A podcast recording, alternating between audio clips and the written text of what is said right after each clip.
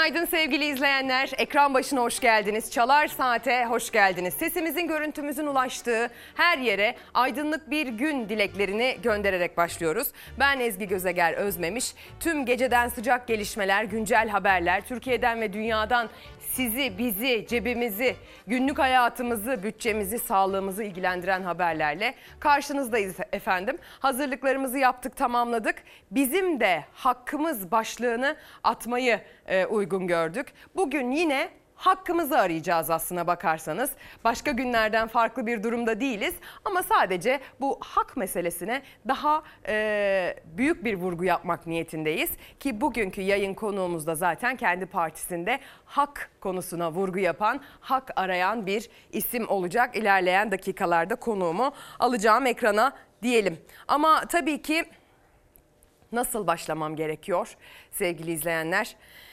Her ne kadar günaydın diyerek başlıyor olsak da her ne kadar e, günün aydınlanmasına yönelik dileklerimizi tekrar tekrar söylesek de tekrar tekrar vermemiz gereken bir haber maalesef şehit haberi. Karar Gazetesi bugün ilk sayfadan siyah bir zemin üzerine görmüş Türkiye'nin şehidinin acısını.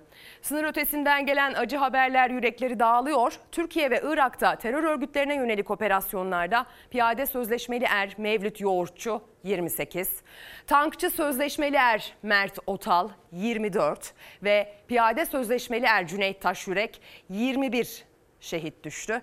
Şehit yoğurtçunun hain saldırıdan 6 saat önce eşiyle konuştuğu ve oğlu Yağız Efe'yi özlediği için izne geleceğini söylediği ortaya çıktı. Şehitler Otal ile Taşyürek'in Kırıkkale ve Afyonkarahisar'daki baba ocaklarına da ata ocaklarına da ateş düştü. Acılı ailelerin evine Türk bayrakları asıldı. Taziyeye gidiyoruz. Allahu Ekber.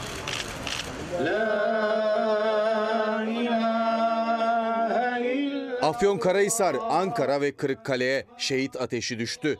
Pençekilit Operasyonu ve Fırat Kalkanı Harekat Bölgesi'nde 3 Mehmetçik şehit oldu. Şehitler son yolculuğuna uğurlanırken Milli Savunma Bakanlığı Suriye'de 25 teröristin etkisiz hale getirildiğini duyurdu. Şehitlerimizin kanı yerde kalmadı, kalmıyor, kalmayacak. Kahraman komandolarımız Fırat Kalkanı ve Barış Pınarı bölgelerindeki 25 PKK ve YPG'li teröristi önleme ve cezalandırma atışlarıyla etkisiz hale getirdi. Teröristleri kazdıkları hendeklere gömmeye devam edeceğiz. Suriye'de Fırat Kalkanı Harekat Bölgesi'nde teröristlerin 26 Temmuz'da açtığı taciz ateşi sonrası tankçı sözleşmeli er Mevlüt Yoğurtçu ve Mert Otal yaralandı. Hastaneye sevk edilen askerler kurtarılamayarak şehit oldu. Gaziantep'te düzenlenen askeri törenin ardından şehit Mevlüt Yoğurtçu memleketi Ankara'ya, şehit Mert Otal ise Kırıkkale'ye uğurlandı. 24 yaşındaki Kırıkkaleli şehit Mert Otal'ın ay yıldızlı bayrağı sarılı tabutuna sarılarak veda etti acılı ailesi. Kardeşi şehit abisini asker selamıyla uğurladı. Esselamu Aleyküm ve Rahmetullah. Şehit tankçı sözleşmeli er Mevlüt Yoğurtçuysa şehit olmadan yaklaşık 6 saat önce eşiyle telefonda konuşmuş, 1 yaşındaki oğlunu görmek için Cuma günü izne çıkacağını söylemişti. 28 yaşındaki şehidin Ankara'daki cenaze törenine MHP Genel Başkanı Devlet Bahçeli ve bakanlar katıldı. Pençekilit operasyonunda Irak'ın Hakurk bölgesinde PKK'lı teröristlerin döşediği EYP'nin patlaması sonucu sözleşmeli piyade er Cüneyt Taşyürek yaralandı. Tüm müdahalelere rağmen kurtarılamayarak şehit olan Taşyürek Afyonkarahisar'da uğurlandı son yolculuğuna. Aralık ayında göreve başlayan 21 yaşındaki Cüneyt Taşyürek ailenin en küçüğüydü. Ailesi ve sevenleri şehidi son yolculuğunda yalnız bırakmadı. Şehitler memleketlerinde düzenlenen törenlerin ardından gözyaşları içinde toprağa verildi. Acının düştüğü o ata ocaklarına başsağlığı dileklerimizi iletiyoruz sevgili izleyenler. Ateşin düştüğü o ocaklarda şu anda e, acı adeta fokur fokur kaynıyor. Bu normal bir acı değil.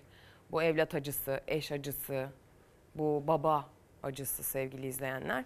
O yüzden Başsağlığı ve sabır dileklerimizi canı gönülden iletiyoruz o adreslere. Türkiye'nin başı sağ olsun. Şehitlerimizin e, içinde Allah'tan rahmet dileklerimizi, dualarımızı eksik etmiyoruz tabii ki. Devam edeceğiz şimdi. Siyasetten bir tartışmayla devam edeceğiz ki aslında birkaç gündür devam ediyor ve e, gündemden düşmüyor. Çünkü karşılıklı atışmalar, karşılıklı birbirine cevap verme süreci devam ediyor. Kimden bahsediyoruz sevgili izleyenler? AK Parti'den kopup da kendini muhalefete konumlandıran yeni parti liderleri Sayın Davutoğlu ve Sayın Babacan'dan bahsediyoruz. Kendileri Cumhurbaşkanı Erdoğan'ın sözlerine yanıt verdi çünkü. Eski AK Partili Davutoğlu ve Babacan'dan iktidara tepki. Biz olmasaydık Erdoğan bir hiçti. Davutoğlu ve Babacan kendilerini kastederek onlar o makamlara layık oldukları için gelmediler, getirildiler diyen Erdoğan'a şu yanıtları verdi. Bir zamanlar aralarından su sızmıyordu. Erdoğan bugün sert eleştirdiği Ali Babacan'ı bir dönem yere göğe sığdıramıyor, övüyor, sarılıyordu. Eski defterler şimdi tek tek açılıyor. Erdoğan'a sırt dönüp Gelecek Partisi'ni kuran Ahmet Davutoğlu suçlandıkça eskiden yaşananları hatırlatıyor. Davutoğlu'nun sözleri de aynen aktarılmış. Kötü bir bakan olsaydım kimin aklına gelirdi benim başbakan olmam?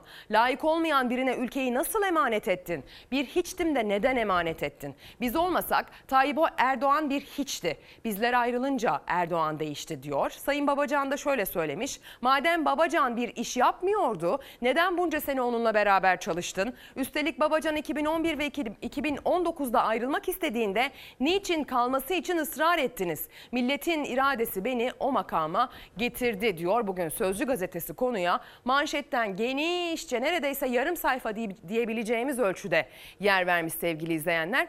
Tabi layık oldukları için değil biz öyle istediğimiz için geldiler o makamlara cümlesinden. E, demek ki makamlara layık olmakla yapılmıyor atamalar gibi bir sonuca da varılabilir aslına bakarsanız. Ki bu da maalesef pek sürpriz olmaz diyelim habere gidelim. Dağları ben yarattım edasıyla böyle bize makamları mevkileri böyle serpiştiren o değil. Biz olmasak Tayyip Erdoğan bir hiçti aynı zamanda. Onlar nasıl bir ihanetin içerisinde olduklarını kendilerini düşünmesi lazım. Onlar o makamlara kendi layık oldukları için gelmediler. O makamlara getirildiler. İhanet çok ağır bir itham. Türkiye'de başbakanlık yapmış birine kimse ihanetle suçlayamaz, kimse hain diyemez. Varsa elinde bir delil çıkarsın, beni divanı harpte yargılasın. Bu kadar ucuz olmamalı Türkiye'de siyaset. Cumhurbaşkanının ihanetle suçladığı, o görevlere layık oldukları için gelmediler, getirildiler diyerek hedef aldığı Gelecek Partisi Genel Başkanı Ahmet Davutoğlu da konuştu. Biz olmasak Erdoğan hiçti dedi yargı kartını açtı. Fatih kadı önünde evet. ayakta hesap ver. O zaman Tayyip Erdoğan da hesap vermeye hazır olacak. Türkiye Cumhuriyeti Başbakanı yapmış biri olarak hukuki dava da açmayı düşünüyorum. Eğer onlara bakanlık verildiyse, başbakanlık verildiyse hepsi de onlara bir irade o makamları verdi. Ama onlar bunun kadro kıymetini ne yazık ki bilemedi. Sayın Cumhurbaşkanı oraya oturuyor. O lütfetmiş. Kimseye diyet borcum yok. Layık olmayan birine ülkeyi nasıl emanet etti? Ahmet Davutoğlu TV5 kanalına katıldığı programda en çok da ihanet suçlamasını öfkeliydi. Geldiğim hiçbir yere emeksiz gelmedim. Tırnaklarımla geldim. Uykusuz gecelerle geldim. Çileli yolculuklarla geldim. Bedel ödeyerek geldim. E şu anda masanın etrafında dönüp dolaşıp bir şeyler yapmaya gayret ediyorlar. Benim milletim feraset sahibidir kimin ne olduğunu net görür. Sizin gibi düşünmeyen herkes hain mi? Tayyip Erdoğan'ın zihnindeki sadakat, körü körüne kendisine, şahsına sadakat. Benim hiçbir faniye nihai sadakatim yoktur. Ekonomi istikrarda giren raydan çıkmadan gittiyse sizin ekonomi bakanı olduğunuz dönemleri. Siz nasıl orayı terk ettiniz? Trend aşağı inmeye başladı. Öyle çünkü kadrolar yanlış kadrolar. Düzgün kadrolar ayrıldı, yanlış kadrolar geldi bozuldu. Ali Babacan'ın Ankara'nın Evren ilçesinde esnafla sohbeti de Erdoğan'ın sözlerine yanıt gibiydi. Tabiri caizse bizim e, Anadolu tabiriyle söyleyeyim kelli belli insan kalmadı ki. Hep celli kollu insanlar kaldı yanında. Tespit doğru. Evrende teşhis konmuş. Esnaf bu olayın hepsinin farkında. Hepsi farkında. Babacan mesajı bu cümlelerle verdi Erdoğan'a. Davutoğlu ihanet suçlamasını yargıya taşıyacağını söyledi. Eski yol arkadaşları arasındaki söz düellosunda gözler Cumhurbaşkanı'na çevrildi. Mesajlarınız, tweetleriniz gelmeye başladı sevgili izleyenler. Vergi meselesine takılan izleyicilerimizin çokluğu dikkatimi çekmiyor değil. Ekran başındaki emekli izleyenlerimiz de bize mesajlarını gönderiyorlar. Kendilerine saygı selam ederiz. Günaydın, iyi yayınlar. ÖTV'lerin hesabını sormak bizim de hakkımız diyor. Sinan Sözmen Twitter'dan gönderdiği mesajda. ÖTV'yi çok özür dilerim. ÖTV'yi icat edenler kendi bütçelerini nasıl yönetiyorlar bunu sormak bizim de hakkımız demiş. Bir diğer mesajda Seçimlerde AK Parti'nin belediyesine oy verirken biz Müslümanız da AK Parti'ye oy vermediğimizde biz Müslüman değil miyiz diye sormuş. Seçmen vatandaş olarak e, olarak biz bizim de hakkımız değil midir? Bunu anlamadım. Bunu bir tekrar gönderirseniz okurum. Mehmet Öztürk bir mesaj göndermiş. Emekliler bu ülkenin üvey evlatları değildir. İnsanca yaşamak bizim de hakkımız. Mehmet Öztürk, Türkiye Bağımsız Emekliler Platformu e, Genel Başkanı diyor gönderdiği mesajda. Dün itibariyle gündeme bomba gibi düşen bir görüntü var. Ordu Fatsa'dan bir çevre mücadelesinin görüntüsü. O görüntüler aslında çok koş- zor koşullar altında çekildi. Hatta görüntüleri çeken gazeteci tehdit aldı sevgili izleyenler. Yani işin içinden iş çıktı. Çevre mücadelesi zaten bir haber değeri taşıyorken gazetecinin e, duyduğu sözler bir güvenlik gücü tarafından, bir mensubu tarafından duyduğu sözler işin içinden iş, haberin içinden haber çıkardı. Toprağına ve suyuna göz dikenlere karşılar diyor Bir Gün Gazetesi bugün konuyu ilk sayfasına taşımış. Para kazanmak uğruna toprağa ve suya göz dikenlere karşı halk sessiz kalmıyor. Ordu'nun Fatsa ilçesine bağlı Sefaköy köyünde tek su kaynağının bir alabalık tesisine kiralanmasına karşı yurttaşlar eylem yaptı. Jandarma biber gazıyla müdahale etti. Sol Parti Fatsa ilçe başkanı Resul Şahin su ticari bir meta değildir. Suyun alabalık çiftliğine verilmesinde kamu yararı yoktur dedi. Muğla'nın Milas ilçesi Aslankaya köyünde taş ocağına karşı mücadele sürüyor şeklinde bir cümlede Milas'a ayrılmış. Hadi gelin orduya gidelim ee, gözlerimizle görelim.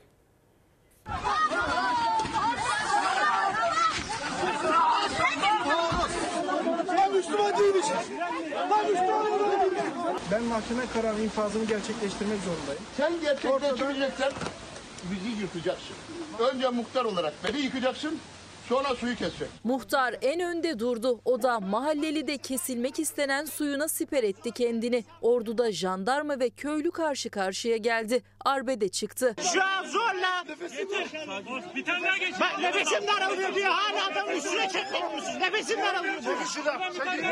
Hayır çekerim çekerim. İnsanlaşma eziyet eziyet. Ordu Fatsa'ya bağlı Sefaköy mahallesinde akan kaynak suyu 5 yıl önce devlet su işleri tarafından bir alabalık çiftliği firmasına kiralandı. Ancak kiralanan su mahallelinin de aynı zamanda içme suyuydu. Mahalle halkı kararın iptali istemiyle Fatsa Asliye Hukuk Mahkemesi'ne dava açtı. Yerel mahkeme dava sonucunda kiralama kararını iptal etti. Ama firma temyize başvurdu. Bunun üzerine Yargıtay yerel mahkeme kararını bozdu.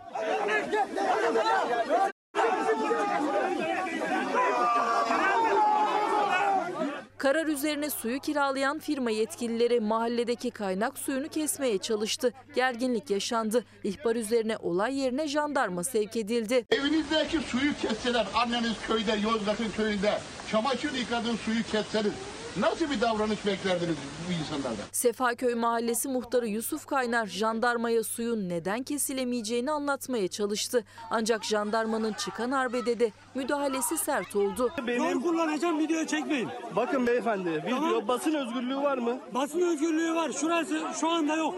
Nasıl yok? Tamam şu anda yok. Kanun nedir Şu bunun anda, için? şu anda adam Bununla çekmeyin. ilgili kanun Tamam, nedir? Video çekmeyin. Kanunu aşağıda gösteririm size. Burada resmen eziyet yapıyorlar adama ya. İnsan gibi davranın. İnsan gibi. Mahalle muhtarı ile birlikte gözaltına alınan 11 kişi ifadeleri alındıktan sonra serbest bırakıldı. Kaynak suyunun kesildiği mahallede ise iddiaya göre 60 ev susuz kaldı. Sevgili izleyenler su demişken bir su kesintisinin haberi geldi mesajlarınız üzerinden. Tabii ki teyide muhtaç bir bilgi bir izleyici mesajı olduğu için e, altını çizelim. Mehmet Turgut göndermiş. Adana Çukurova ilçesi Huzur Evleri mahallesinde 24 saatten bu yana susuz olduklarını, meşhur Adana sıcağında Temmuz ayında susuzluğun çok zor olduğunu, konuyla ilgili bilgi almakta güçlük çektiklerini, yalnızca santral operatörlerine e, ulaşabildiklerini söylüyor. Adanalı izleyicimiz E, birazdan havanın durumundan söz edeceğiz. Aşırı sıcak deyince akla ilk gelen il belki Adana ama pek çok farklı il için dün rekorlar kırıldı. Bunu ekrana taşıyacağız. Zamsız bir güne uyanmak bizim de hakkımız mesajını Birol Yılmaz göndermiş. Günaydın dileklerini eksik etmeyen izleyicilerimiz her zamanki gibi ekran başında. Ee, en iyi arabalara binmek bizim de hakkımız. En iyi besinleri almak, en iyi tatili yapmak bizim de hakkımız. Günaydın tek kurtuluşumuz seçim mesajını Sky Ant 07 kullanıcı adıyla Antalyalı olduğunu tahmin ettiğim bir izleyicimiz göndermiş. Asgari ücretle başka ülkelere tatile gitmek bizim de hakkımız mesajı gelmiş. Nabi Bey şehitlerimiz e, üzerinden bir mesaj göndermiş. Vatanımızın güvenliği adına teröristlerin kurşunlarına siperhane göğüs gerip canlarını veren Mehmetçiklerimizin artık haberinin gelmemesini, ana babalarının çocuklarının yakınlarının ağlamamasını istemek bizim de hakkımız demiş. Çok da doğru söylemiş. Bir diğer hakkımız olansa artık gerçekten bu Covid'den, bu virüs yayılımından, bu pandemi pençesinden kurtulmak sevgili izleyenler. Pandemi, virüs bizi, bütün dünyayı, insanlığı öyle bir pençesine aldı ki adeta kedinin fareyle oynadığı gibi bizimle oynuyor ve bir türlü yakamızı bırakmıyor. Sadece tabii dünya ölçeğinde bahsetmiyoruz. Küçük küçük mahalleler, köyler ölçeğinde de hikayeleri var biliyorsunuz Covid'in. Bir köyümüz vardı, gitmesek de görmesek de biliyorduk ki o köy virüssüzdü. Aldığı tedbirler sayesinde maşallah da demiştik aslında. Mavi köy deniyordu oraya. Çünkü haritada maviden öteye hiç geçmemişti. Ama nazar değdi. Rahmetli dayı 35.3. Maske dağıttık, dezenfekte dağıttık, her, her hafta aşılarını ölçtük. Yaklaşık da iki buçuk yıldır bizim köyümüzde hiç vaka olmadı. Ee, bu Kurban Bayramı'nda biz de e, nihayetinde bu Covid vakasıyla tanıştık. Gökpınar Köyü bir diğer adıyla Mavi Köy alınan tedbirler ve hiç vaka olmamasıyla biliniyordu. İki buçuk yılın sonunda o köyde ilk koronavirüse yakalanan tedbirleri alan muhtar oldu. Biz de o zaman serbest bırakınca şimdi benimle beraber köyümüzde dört kişi daha var. Mavi köyümüze maalesef nazar değdi. Amasya'nın Taşova ilçesine bağlı Gökpınar Köyü'nde Covid-19 salgınının başlamasından bu yana uygulanan tedbirler sayesinde hiç vaka görülmedi. Adı Mavi Köy olarak anılmaya başladı. Ancak tedbirlerin gevşetilmesiyle kuralları esneten köye muhtarın deyimiyle nazar değdi. Mavi köy olarak çok anıldık. Nihayetinde o bize gurur verdi. Fakat insanlar buna uymalı, temizliğe, dezenfektene, e, mesafeye, maske takma, özellikle maskeye. İstanbul'dan e, bazı gelenler oldu ya onlardan olabilir. Köye dışarıdan girişler yasaklanmıştı. Ancak Kurban Bayramı'nda o kural da esnetildi. Bayram sonunda önce muhtarın ardından 4 kişinin daha koronavirüs testi pozitif çıktı. Ben 6 defa aşı oldum. E, Aşı olduğum için bu şekilde çok hafif geçirdiğimi düşünüyorum. Vaka sayıları her geçen gün artıyor. Sağlık Bakanlığı'nın haftalık duyurduğu Covid-19 tablosu hala açıklanmadı. 11-17 Temmuz haftasında tespit edilen vaka sayısı 226 bindi. Hayatını kaybedenlerin sayısı ise bir haftada 96 kişi olarak geçti kayıtlara. Aslında bu hafta açıklanması beklenen rakamlar Kurban Bayramı'nın vaka bilançosunu en net gösteren tablo olacak. Her hafta tablodaki vaka ve vefat eden kişi sayısı artıyor. Artan rakamlar tedbirlerin sıkı tutulmasının nedenli önemli olduğunu bir kez daha hatırlatıyor. Haftalık vaka tablosunu aradı gözlerimiz ama maalesef ufukta kendisini göremedik. Maalesef verilerin düzenli paylaşılması, verilerin şeffaf şekilde kamuoyuyla e, birlikte incelenebilmesi için e, gerekli zemin maalesef oluşturulamıyor. E, şeffaflık hepimizin ihtiyacı, şeffaflık demokrasinin bir gereği sevgili izleyenler. O yüzden biz içinde bulunduğumuz bu pandemi sürecinde neredeyiz, hangi aşamadayız görmek istiyoruz ve dolayısıyla... E, Normalde pazartesi günleri açıklanan, son haftalarda çarşamba günleri açıklanması adet olan ama dün itibariyle çarşamba günü ufukta göremediğimiz bu tabloyu gözlerimiz arıyor sevgili izleyenler. İstiyoruz, bekliyoruz ve düzenli bir şekilde eskisi gibi daha detaylı e, açıklanmasını istiyoruz ki o zaman bile aslında şeffaflığa dair, o zaman bile aslında e, doğruluğuna, isabetli olup olmadığına dair pek çok şüphe dile getiriliyordu. Şimdi artık o da yok elimizde. Gibi bir noktaya geldik. Bir gün gazetesinin manşetiyle devam edeceğiz. Bir küçük detayını okumuştuk hatırlarsanız. Ne hoca kaldı ne de uzman manşetini atmış bugün bir gün. Hekim göçü sürüyor. Yılın ilk ayında yaklaşık 1200 hekim yurt dışında çalışmak için Türkiye Tabipler Birliği'ne başvurdu. Aralarında 651 uzman ve akademisyen var. Biliyorsunuz Türkiye Tabipler Birliği'ne uzmanlar e, yani doktorlar yurt dışına gitmek istiyorlarsa bir başvuru yapmak zorundalar. Çünkü onlardan istenen bir belge var. O belgeyi de sadece bu birlik veriyor. Dolayısıyla aslında bu birliğe yapılan bu belge başvuru sayıları üzerinden doktorların gitme eğilimi çok net bir şekilde rakamsal olarak ortaya konabiliyor. Bir grafik, bir artış grafiği hem de böyle oldukça yüksek ivmeyle ilerleyen bir artış grafiği. Oldukça açısı yüksek, açısı fazla bir grafik ortaya çıkıyor. Sağlık sisteminde çöküş sürüyor. Hekimler kitleler halinde ülkeyi terk ediyor. Bu yıl Haziran ayına denk e, yaklaşık 1200 hekim yurt dışına gitmek için TTB'ye başvuruda bulundu. Günde ortalama 7 hekimin yurt dışına gitme girişiminin olduğu belirtilirken yıl sonuna kadar bu sayının 3000'e yaklaşacağı tahmin ediliyor. Yurt dışına çıkmak isteyenlerin arasına uzman ve akademisyenler de dahil oldu. 6 ayda 616 akademisyen ve uzman doktor yurt dışına çıkmak için başvurdu. Akademisyenlerin de gitmesi fakültelerde eğitimi kim verecek sorusunu gündeme getirdi. Birçok branşta hekim sıkıntısı gündemde. Rüya kurbanı hastaneler diyor fotoğrafın üzerinde bir detayda sevgili izleyenler. Cumhurbaşkanının rüyamdı diye tanımladığı şehir hastaneleri aynı zamanda köklü kamu hastanelerinin de sonu oldu. Ankara'da her gün binlerce hastaya hizmet veren köklü 5 kamu hastanesi e, Etlik Şehir Hastanesi'ne taşınacak. Hekimler halkın nitelikli sağlık hizmetine ulaşması daha da zorlaşacak diyor.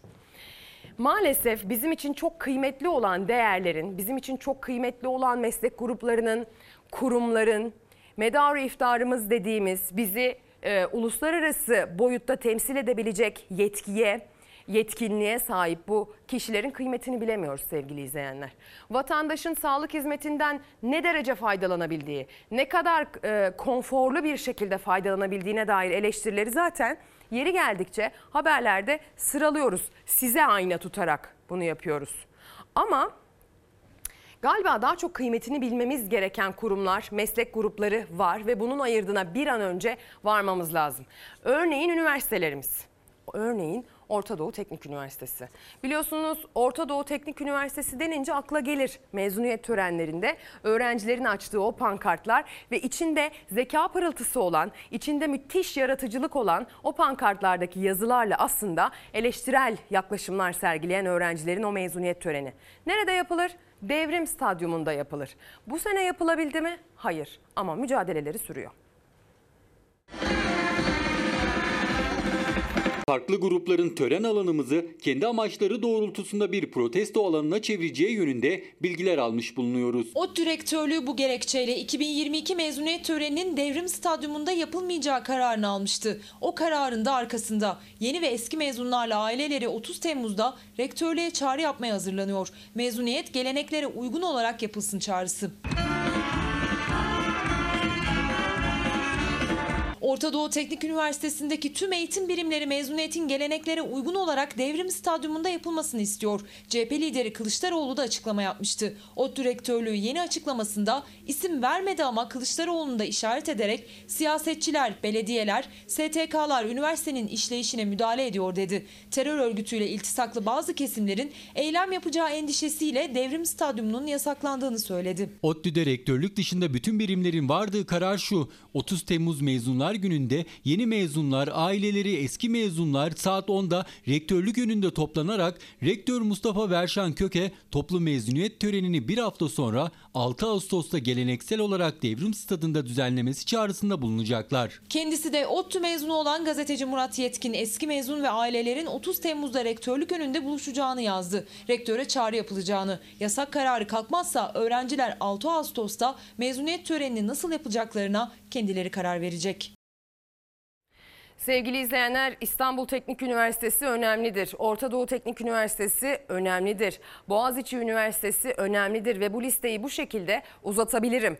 Bu okulların itibarları, bu okulların öğrencilerinin ne kadar özgür olduğu, bu okulların öğrencilerinin ne kadar e, geleceğinin parlak olduğu bizim ülkemizin geleceğiyle yakından alakalıdır. Bütün gençlerimizin, bütün üniversitelerimizin, özel veya devlet üniversitesi hiç fark etmeksizin ne kadar özgür bir ortamda yaşadıkları, söylemek istediklerini söyleyip söyleyemedikleri, Bunların hepsi bizim geleceğimizle, bizim ekonomimizle, bizim ülkemizin kalkınmasıyla, bizim ülkemizin itibarıyla, bizim ülkemizin e, bugünkü e, ligiyle yarınki ligi arasındaki farkın ne olacağıyla çok önemlidir, çok alakalıdır.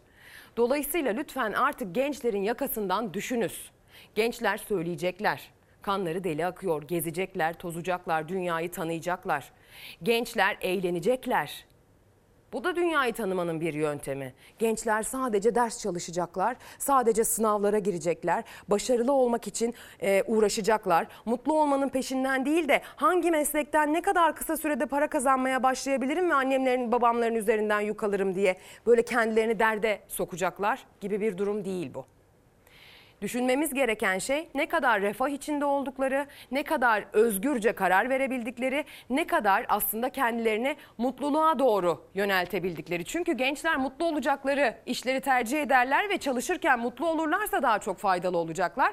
Bu hem kendilerine hem ülkelerine daha fazla fayda sağlayacaklar anlamına geliyor. Gençlerin tercih sürecinde olduğu bu günlerde siyasilerin arasındaki polemikler, diyaloglar da gençler üzerinden yürüyor. Herkesin arkasında Varank amcası yok şeklindeki bir başlıkla dün itibariyle Sayın Varank ve Sayın Özel'in arasındaki diyaloğu Pencere gazetesi ilk sayfasına taşımış. Teknoloji Bakanı Mustafa Varank'ın üniversite öğrencilerine yaptığı üniversiteye başlarken ilk düşünceniz istihdam edilmek olmasın tavsiyesi tartışma yarattı. CHP Grup Başkan Vekili Özgür Özel cebinde kafeye gitmeye parası yok. Herkesin arkasında Varank amcası dayısı yok. Çocukların Türgev'den, TÜGVA'dan, Okçuluk Vakfı'ndan alınmış torpil listelerinde adı yok. Ondan işsiz kalıyorlar Sayın Varank dedi. Sayın Varank ne demiş? Sayın Özel ne cevap vermiş? Dinleyelim.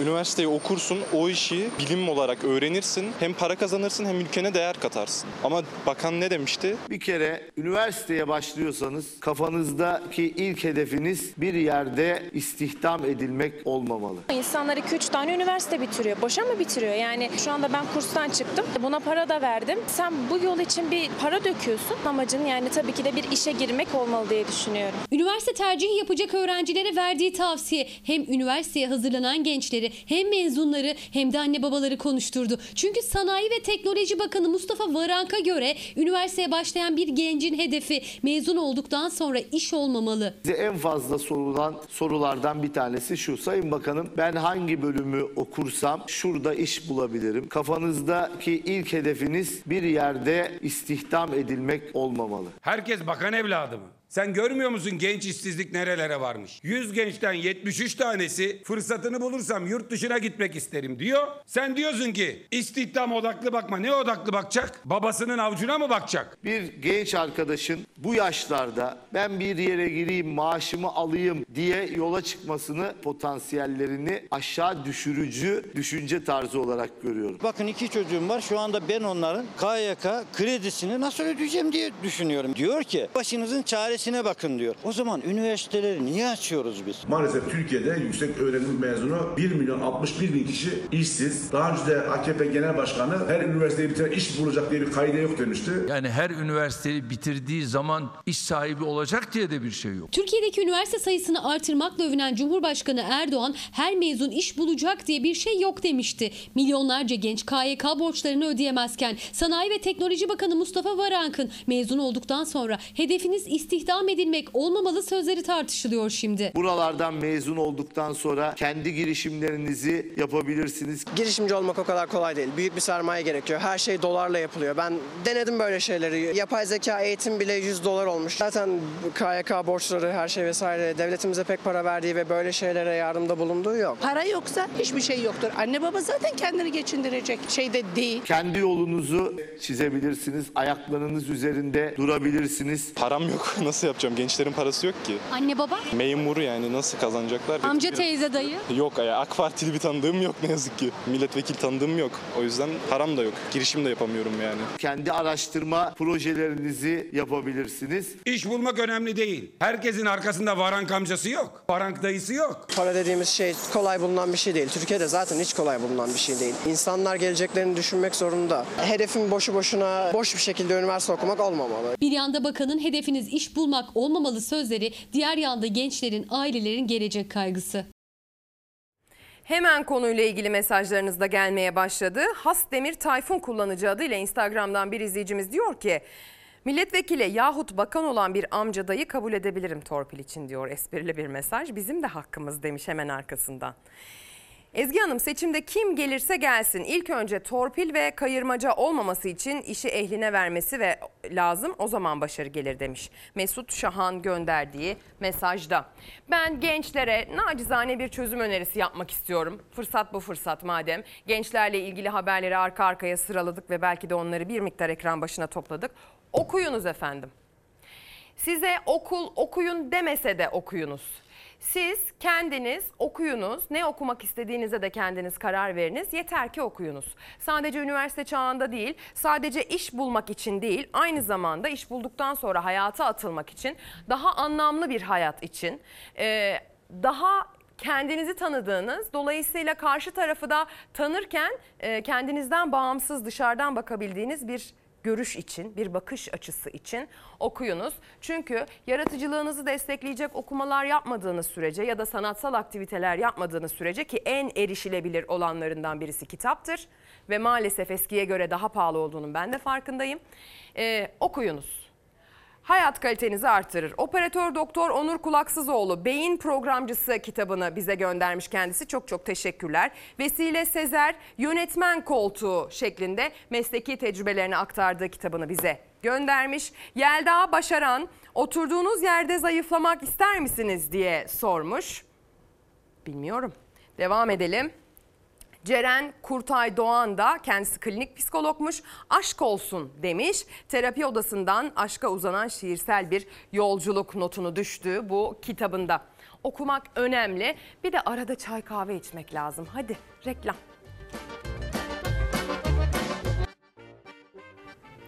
Günaydın sevgili izleyenler. Ekran başına tekrar hoş geldiniz. Sesimizin, görüntümüzün ulaştığı her yere aydınlık bir gün dileğini ileterek başlıyoruz yine. Bizim de hakkımız dedik bu sabah ve hak özelinde bir tartışma başlatalım istedik izleyicilerimizle birlikte. Bir fikir teatisi, bir alışveriş olsun istedik bu anlamda. Siz de hakkınız olduğunu düşündüklerinizi yazıyorsunuz, bize gönderiyorsunuz. Reklam arasında da biriken çokça mesaja bakma fırsatım oldu. Aynı zamanda reklam arasında gördüm ki yayın konuğumuz da gelmiş, hazırlıklarını tamamlamış. Gülizar Biçer Karaca, CHP Denizli Milletvekili ve aynı zamanda da e, haktan sorumlu Genel Başkan Yardımcısı, insan haklarından sorumlu Genel Başkan Yardımcısı CHP'nin kendisi biliyorsunuz. Dolayısıyla bugün aslında e, hakkımızı aramaya dair fikir paylaşımlarını sadece sizle değil onunla da gerçekleştireceğiz. İlerleyen dakikalarda diyelim e, seçim tartışması ve kim aday olacak soru işaretleri üzerinden devam edelim. Biliyorsunuz e, muhalefet bir altılı masa bir ittifak oluşturdu. Ancak bu ittifaktan adaylık anlamında kimin çıkacağı e, henüz tam bilinmiyor. Altılı masa cephesine bakıldığında en çok e, üzerinde ihtimalen düşünülen, konuşulan Sayın Kılıçdaroğlu. Tabii bir de anketlerde adı geçen belediye başkanları var. Ankara Büyükşehir Belediye Başkanı, İstanbul Büyükşehir Belediye Başkanı sık sık anketlerde karşısında yüksek yüksek oranlarla adları geçiyor. İstanbul Büyükşehir Belediye Başkanı Ekrem İmamoğlu buna yönelik bir açıklama yaptı. Altılı Masa'dan bir başka isim Sayın Davutoğlu da bir nitelik açıklamasında bulundu. Ya her akşam Kılıçdaroğlu mu İmamoğlu mu diye aylarca günlerce bu yazılır mı? Benim böyle bir niyetim yok. Böyle bir niyet ortaya konmaz. Bu doğru bir metot değil. Muhalefet cephesinde Cumhurbaşkanı adaylığı ile ilgili ismi geçen İstanbul Büyükşehir Belediye Başkanı Ekrem İmamoğlu öyle bir niyetim yok dedi Fatih Altaylı'ya konuk olduğu programda. Ben Cumhurbaşkanı adaylığı vesaire diye ortaya çıkmadı ki. İstanbul seçimleri yaşanan iki seçim insanların gündemine, zihnine böyle bir tarif yapmış. Bunun sebebi ben değilim. Ay Kemal eğer kendilerine güvenselerdi şurada seçime kalmış neredeyse 10 ay en azından Cumhurbaşkanı adaylarını ilan ederlerdi. Ortada bir altılı masa var ve Türkiye'nin geleceğini tasarlıyor. Kaldı ki şu anda Türkiye'nin önünde ben adayım demenin çok daha ötesinde büyük sorumluluklar var. Belediye başkanlarımızın görevlerine devam etmelerini istiyorum. Cumhuriyet Halk Partili olan herkesin olduğu gibi benim de iradem genel başkanımızın elinde. İmza atacağı karar Ekrem İmamoğlu'nun neferlik yapacağı bir karar. Siyasi tecrübe ve sihirbazlık bir anlamda şey kazanmış birinin karşısında mücadele edecek kişinin mutlaka siyasi tecrübesi devlet tecrübesi ve konulara vukufiyeti bakımından bu mücadeleye verebilecek nitelikte olması önemli. O masa içinden veya masa dışından bile olsa siyasi tecrübesiyle bu mücadeleyi sürdürebilecek nitelikte olması önemli. Gelecek Partisi lideri Ahmet Davutoğlu da altılı masadan ya da dışarıdan muhalefetin adayının Erdoğan'la mücadele edebilecek birisi olması gerektiğinin altını çizdi. Sayın Erdoğan'la bu kampanyayı o çetinlikte sürdürebilecek, irade kullanabilecek, devleti yönetirken tereddüt olmaz. Vatandaşın zihnine şüphe düşüremezsiniz. Kararlı olacaksınız. Cumhuriyet Halk Partisi'nin birinci parti olduğunu görüyorlar. Öbür taraftan kendilerinin de hızla aşağı doğru gitmekte olduğunu da görüyorlar. Mümkün olduğu kadar seçimi ertelemeye çalışıyorlar. Önümüzdeki yılın Mayıs ayına, Haziran ayına doğru gidebilir miyiz diye mutlaka kafalarında bir takım projeler var. Seçimin tarihi henüz resmi olarak açıklanmadı ama seçime ilişkin çalışmalar hızlandı. Kulislere göre Cumhurbaşkanı Erdoğan AK Parti MYK toplantısında stratejiye vurgu yaptı. Söylemde önde olmalıyız dedi. Toplumda heyecan yaratacak iyi bir de seçim şarkısı istedi. Bir nitelik tartışması sürüyor, bir isim tartışması sürüyor. E, mahalleler arasında karşılıklı atışmalarda iktidarın muhalefeti artık bir aday açıklayın derken aslında aday açıklamama üzerinden eleştirileri yöneltiliyor. Adaylık anlamında hem iktidar cephesinde en çok adı telaffuz edilenlerden birisi Sayın Kılıçdaroğlu hem de muhalefet cephesinde aslına bakarsanız tabii ki iki cephede de kendi içinde bu isimler çokça tartışılıyor ve daha da çok tartışılacaktır ilerleyen günlerde seçim yaklaştıkça.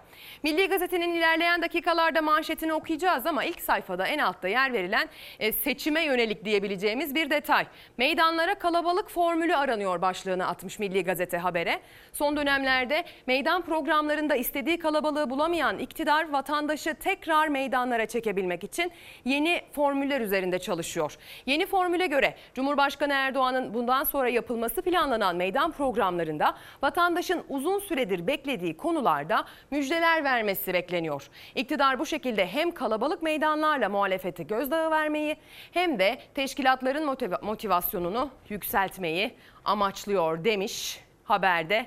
Bir diğer gazetemizle devam edeceğiz sevgili izleyenler. Sırada Karar Gazetesi var. Bunun da manşetine ilerleyen dakikalarda bakacağız ama ilk sayfada genişçe yer verilen bir başka başlık. Sadakatimiz Allah'a ve milletedir. Cumhurbaşkanının o makamlara layık oldukları için gelmediler. Makamları bir irade verdi sözlerine Davutoğlu'ndan sert yanıt geldi. Hiçbir Müslüman şahsa sadakatle yükümlü değil. Ben sada benim sadakatim Allah'a, millete ve inandığım değerlere dedi. Kendisi gibi düşünmeyeni hainlikle suçlayan, tepeden bakan bir zihniyet var dedi e, Sayın Davutoğlu. Mesele sadece Erdoğan değil. Bu zihniyet hakim olursa ülkede şahsiyetli Müslüman bulunamaz diye konuştu. Erdoğan neden beni genel başkan ilan etti? Layık olmayan birine ülkeyi nasıl emanet etti diye sordu. Bütün AK Parti kadroları niye o gün rahat bir nefes aldı? Değil Erdoğan, babam olsa sadakat göstermem. Geldiğim yere tırnaklarımla geldim. Babacan da çalışarak geldi. Biz olmasak Tayyip Erdoğan bir hiçti dedi.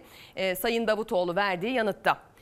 Lafta başka, dükkanda başka başlığı altında da Sayın Babacan'la ilgili bir detaya yer verilmiş. Babacan, Ankara'nın Evren ilçesindeki esnaf ve çiftçileri ziyaret etti, sorunlarını dinledi. Maliyetlerdeki artışa dikkat çeken bir bakkal, iktidarın söylediği başka icraatı, başka sözleri, icraatı başka söylediği başka sözleriyle sıkıntısını dile getirdi. Hükümeti enflasyon üzerinden hedefe koyan Deva Partisi Genel Başkanı, benzin bugün 10 lira değil de 23 liraysa en önemli sebebi dövizdeki artış hükümet kurdaki kontrolünü tamamen kaybetti dedi. Sayın Babacan'a ve o esnafın sözlerine kulak verelim. Koskoca topraklarda üretemiyoruz dışarıdan ithal ediyoruz. 110 liraya yem alıyorduk biz geçen sene 48 liraya kargas kesim yaptırıyorduk. 320 liraya yem alıyoruz. 85 liraya kargas kesim yaptırıyoruz. Hesap bu işte. Hesap bu. Nasıl çıkabileceğiz, Ama nasıl işte yapacağız bu bilmiyoruz. Dolar kuru artınca bütün hesabı kitabı dağıttı yani. Ama işte e, Mesela bak biçer döver euroyla değil mi? Traktör euroyla. Ama orada da benzin, şey benzin, mazot dolarla, gübre dolarla. Ondan sonra ekmek yiyen vatandaşın maaşı dolarla artmadığı için bu sefer oradan tıkanıyoruz. Şu anda tamamen bilmeyenlerin de, koskoca ekonomik bilmeyenlerin elinde. Hükümet döviz kurları üzerindeki kontrolünü tamamen kaybetti. Buğday ithal ediyoruz ya. Pamuk ithal ediyoruz. Saman ithal ettik, saman. Bu koskoca ülke saman ithal eder mi ya? Tabii ki siyasetin en çok konuştuğu konu, vatandaşın en çok konuştuğu konuyla paralel.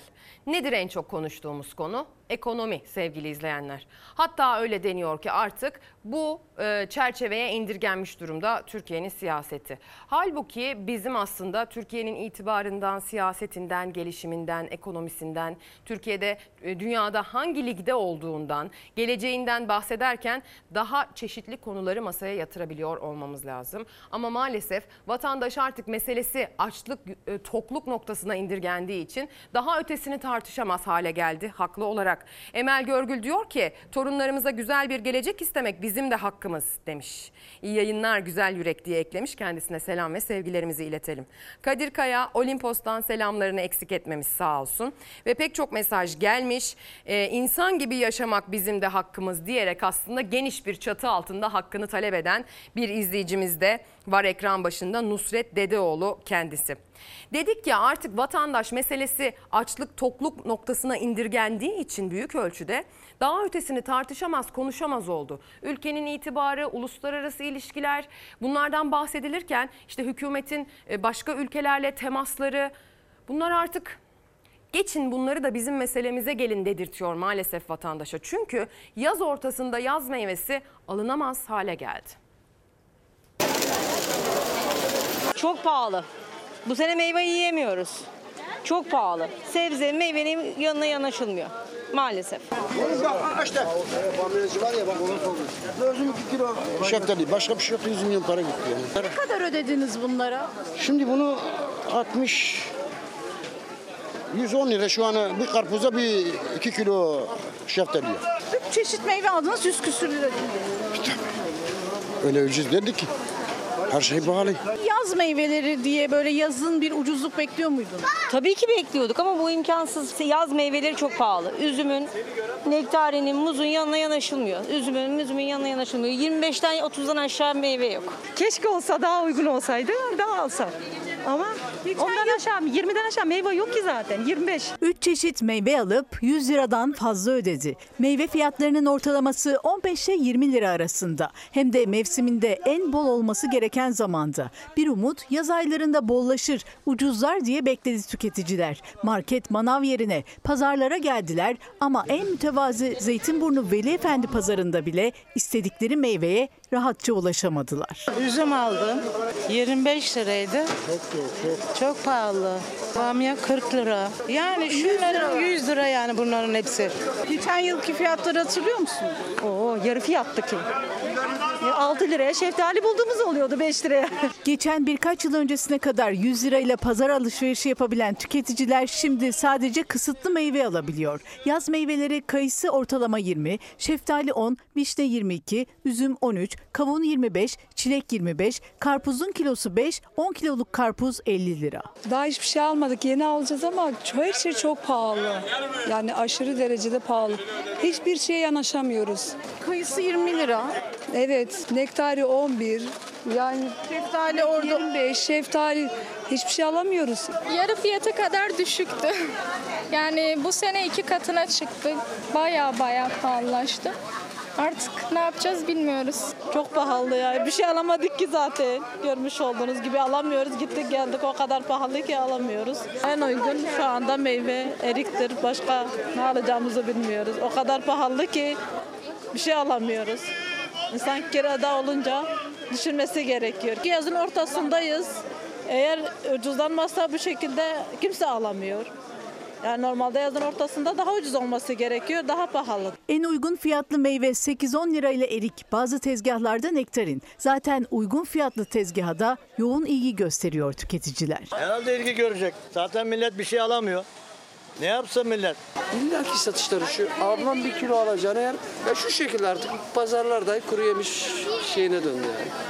Yarım kilo, 250 gram herkes bütçesine göre.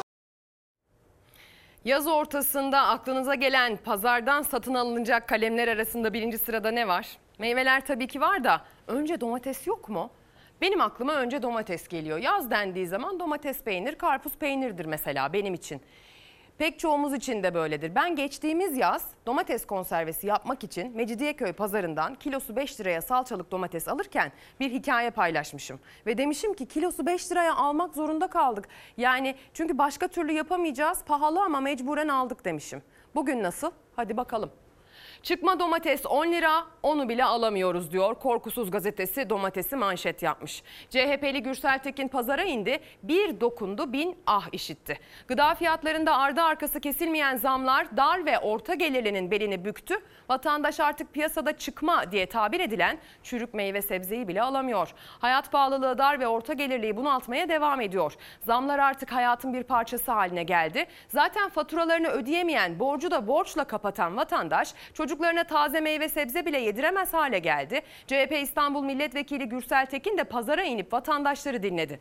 Çıkma ürünlerden seçen bir vatandaş pazara gittim alışveriş yapamadan geldim. Fasulyenin kilosu 20 lirayı geçti. Çöpe atılmış domatese 10 lira diyorlar alamam ben diyerek Tekin'e dert yandı. Bir başka vatandaş 50 yaş emeklilikleri açlıktan ölüyor. Dışarı, dışarı çıkamıyorum yol parasına yetişemiyoruz dedi diyor Korkusuz gazetesinin manşetinde. Valla alabiliyor musunuz, alamıyor musunuz? Konserve hazırlığı konusunda bu sene bu yaz ne düşünüyorsunuz bilmiyorum ama galiba geçen yaz çok pahalı dediğimiz fiyatların çok daha üzerine e, satın almak durumunda kalacağız. Alabilirsek tabii ki. Şimdi sırada bir domates haberi var. Tadımlık, seyirlik bir izleyelim bari bakalım. Bu sene kalite güzel maşallah. Verim de çok iyi. Günlük 10 kamyon mal kesiyoruz. Üreticinin, işçinin kurutulmuş domates mesaisi başladı. Tarlalar kırmızıya boyandı.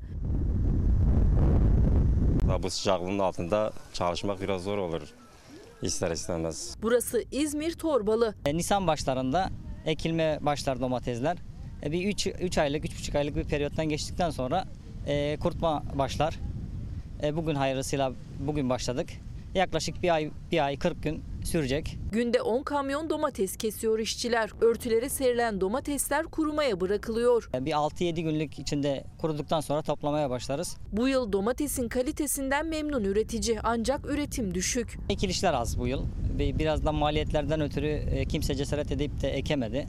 Daha çok pizza ve makarnalarda kullanılan kurumuş domatese talep her geçen yıl artıyor. Yüzden fazla ülkeye ihraç ediliyor. Ege Yaş Sebze Meyve İhracatçıları Birliği verilerine göre 2020'de 83 milyon dolar olan kuru domates ihracat tutarı geçen yıl %17 artışla 97 milyon dolara ulaştı. 31.200 ton olan ihracat miktarı da 2021'de %18 artışla 36.800 tona çıktı. Yani ülkemizde yetişiyor.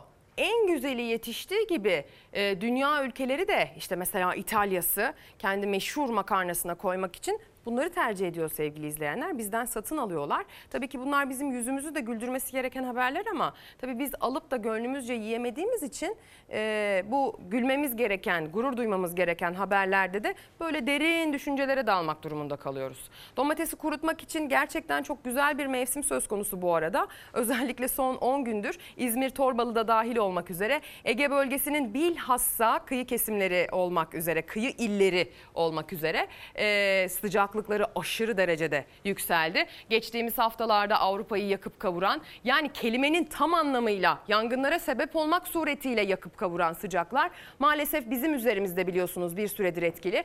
Bugün itibariyle sıcaklık artışından söz etmem gerekiyor. E, günlerdir hep Ege'sinden, Akdeniz'inden, Marmara'sından bahsediyoruz ama bugün İç Anadolu bölgesinde ilave bir artış var. Doğu Anadolu bölgesi zaten sıcaktı. Daha da sıcak olacak gibi görünüyor. Ben hemen ortalama sıcaklık değerleriyle devam edeyim. Güneydoğu Anadolu bölgesi zaten en aşağı 40 derece. Gün içerisinde günün en yüksek sıcaklıkları 45 dereceye kadar çıkabiliyor termometrelerde. Dolayısıyla kendinizi güneşten koruyunuz. Doğu Anadolu bölgesinin özellikle en batı kesimleri, İç Anadolu bölgesi de bugün 40 dereceleri zorlayan bir sıcaklıkla karşılaşacak gün ortasında. Akdeniz bölgesi hali hazırda çok sıcak. Günlerdir yaşadığı sıcağı yaşamaya devam edecek. Dolayısıyla Ege bölgesi için de benzer bir tabloyu ortaya koyabilirim bugün. Hem kıyı kesimleri hem iç kesimleriyle Ege bölgesinde de sıcaklıklar 40 dereceye yaklaşan değerlerde ölçülüyor. Akdeniz bölgesinde 40 dereceyi aşan termometre değerleri söz konusu. Marmara bölgesi 35 derece civarındaki hali hazırda normalinin üzerinde seyretmeye devam ediyor. Ve aslında normalde tam tersi olur ama batısına gittikçe sıcaklıklarının arttığını da kaydediyor termometreler Marmara bölgesinde.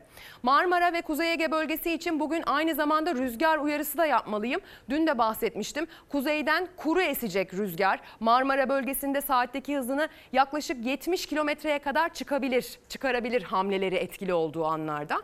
Ve aynı zamanda Ege'nin kuzey ve kıyı kesimlerinde de bu kuvvetli kuzeyli rüzgarlar etkili olacak. Zaten toprak nemden yoksun hale çoktan geldi. En ufak bir kıvılcımın yangın çıkarma ihtimali çok yüksekken bir de rüzgar o riski daha da arttıran bir faktör olarak karşımıza çıkıyor. Artık orman yangınları konusunda yüksek tecrübe sahibi olmak zorunda kaldık. E, dolayısıyla yüksek tedbir almak zorunda olduğumuzun da farkında olmalıyız böyle günlerde. Şimdi domatesten bahsettik. Domatesi kurutmak için çok uygun olan mevsimsel koşullardan bahsettik. Alabiliyor musunuz domates diye sorduk ama belki domates alıp alamamak noktasındaki sorumuzdan sonra bu soru biraz garip kaçabilir ama yine de soracağım. Araba alabiliyor musunuz? Dar gelirli vatandaşın talep ettiği bir ürün bu.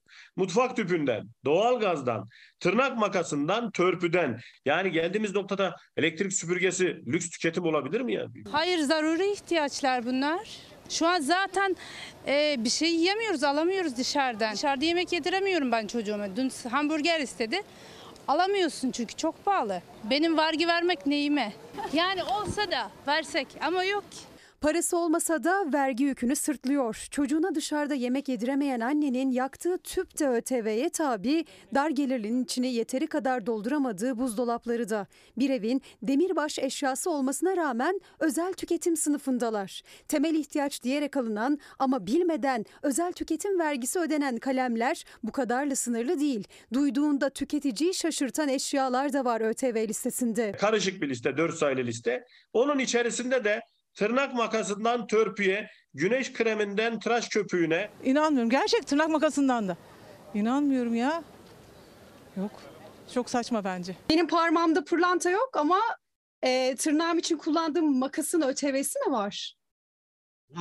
%20 ÖTV'si var ama elmas, pırlanta, yakut gibi değerli taşlarda ÖTV bulunmamakta. Sıfır ÖTV. Nerede mantık var? Hiçbir şeyde mantık yok ki mantık arayalım. 2002 yılında AB üyeliği uyum süreci kapsamında ÖTV uygulanmaya başlandı. Amaç lüks tüketim üzerinden adaletli vergi almak ve sağlığa zararlı ürünlerin tüketimini azaltmaktı. E, Artık geldiğimiz noktada özel tüketim vergisi neredeyse ömür tüketim vergisine dönüşmüştür. Mutfağın her tarafı ÖTV aslında bir evde. Buzdolabı, çamaşır makinesi, bulaşık makinesi, fırın, elektrik süpürgesi, dayanıklı tüketim aletlerinin çoğunda %6.7 özel tüketim vergisi uygulandı. Buzdolabı da kalkmaz abi. O da temel ihtiyaç. O da temel ihtiyaç yani buzdolabı. Yaz baksana bak çoğunu dolabı yenilemiyor çoğuları. Yenilemiyor yani. Bir en ucuz do- buzdolabı olmuş 10 bin lira yani. Düşse ne olur? Örnek vereyim eee, işte 13.234 liralık bir buzdolabı 12.400 liraya falan gelir. Yani ortalama nereden baksan 800-900 lira gibi bir indirim yapılmış olur. Herkesin alım gücü yok. Herkes yani 1 liranın artık hesabını yapar oldu. Evlenecek gençler zor durumda. Bıktık kızım. Ha bire vergi, ha bire vergi. Yani yemeğe bulamıyoruz, vergi ödüyoruz. Yemek iki günde, üç günde bir bir yemek yapıyoruz. İki üç günde mi? Tabii ki bir tencere yapıyorsun, üç gün yiyorsun kızım. Her gün her gün yemek yapmıyoruz ki. Her gün yemek yapamıyoruz diyen dar gelirlinin mutfağında kullandığı doğal gazında ve hatta mutfak tüpünün de ÖTV'si var. 12 kiloluk bir mutfak tüpü 315 lira ve yaklaşık 21 lira 25 kuruş ÖTV. Son 16 yılda sadece özel tüketim vergisinden 1 trilyon 600 milyar lira para toplanmıştır. Önceden derdik kaşıkla verip kepçeyle alıyorlar. O geçti artık çay kaşığıyla verip tencereyle çekiyorlar yani. Yat, kotra, gemi almak isterseniz yok mesela ÖTV. Şimdilik sıcak çayda ÖTV yok ama soğuk çayda ÖTV var. Ona dikkat etmek lazım. Maalesef izah olmayanın mizahı oluyor bizim. Mizah da bizi güçlü tutuyor bazı durumlara karşı, içinde bulunduğumuz koşullara karşı ama ağlanacak halimize gülüyoruz çoğu zaman. Az evvel araba alıyor musunuz diye sordum çünkü ÖTV haberine giderken aklıma ilk gelen aslında son günlerde tartışmayı başlatan arabanın ÖTV'si olduğu için. Sayın Kılıçdaroğlu biliyorsunuz dedi ki e, ÖTV'leri dörtte birine indireceğim. Özellikle orta gelir grubu, dar gelir grubunun en çok rağbet ettiği araçlarda 1.6 motor ve altında olanlarda dedi. E, bunun üzerine hemen e, resmi gazetede yayımlandı. E, Sayın Cumhurbaşkanı'na bir yetki değişikliği, bir tebliğ e, değişikliği gerçekleştirildi bu ÖTV değişikliğini yapabilmesi için. Dolayısıyla ÖTV dendiği zaman bugünlerde her ne kadar araba aklımıza gelse de tırnak makasına kadar ÖTV'mizi de tabii ki haberde izlediğiniz gibi ödüyoruz sevgili izleyenler. Mesajlarınız gelmeye devam ediyor. Eee Bizim de hakkımız evden dışarı adım atmak, bizim de hakkımız. Emekli evde ölümü bekliyor demiş. Yabancılar benim ülkemde benden daha lüks yaşıyor, ağırıma gidiyor mesajını Necla Lokumcu göndermiş. Altılı Masa'nın bu e, düzensiz göçmen konusuyla ilgili neler yaptığını, komisyonda neler tartışıldığını da ilerleyen dakikalarda dinleme şansımız olacak söylemiş olalım. Yeni Çağ Gazetesi vatandaş borç harç geçinmeye çalışıyor.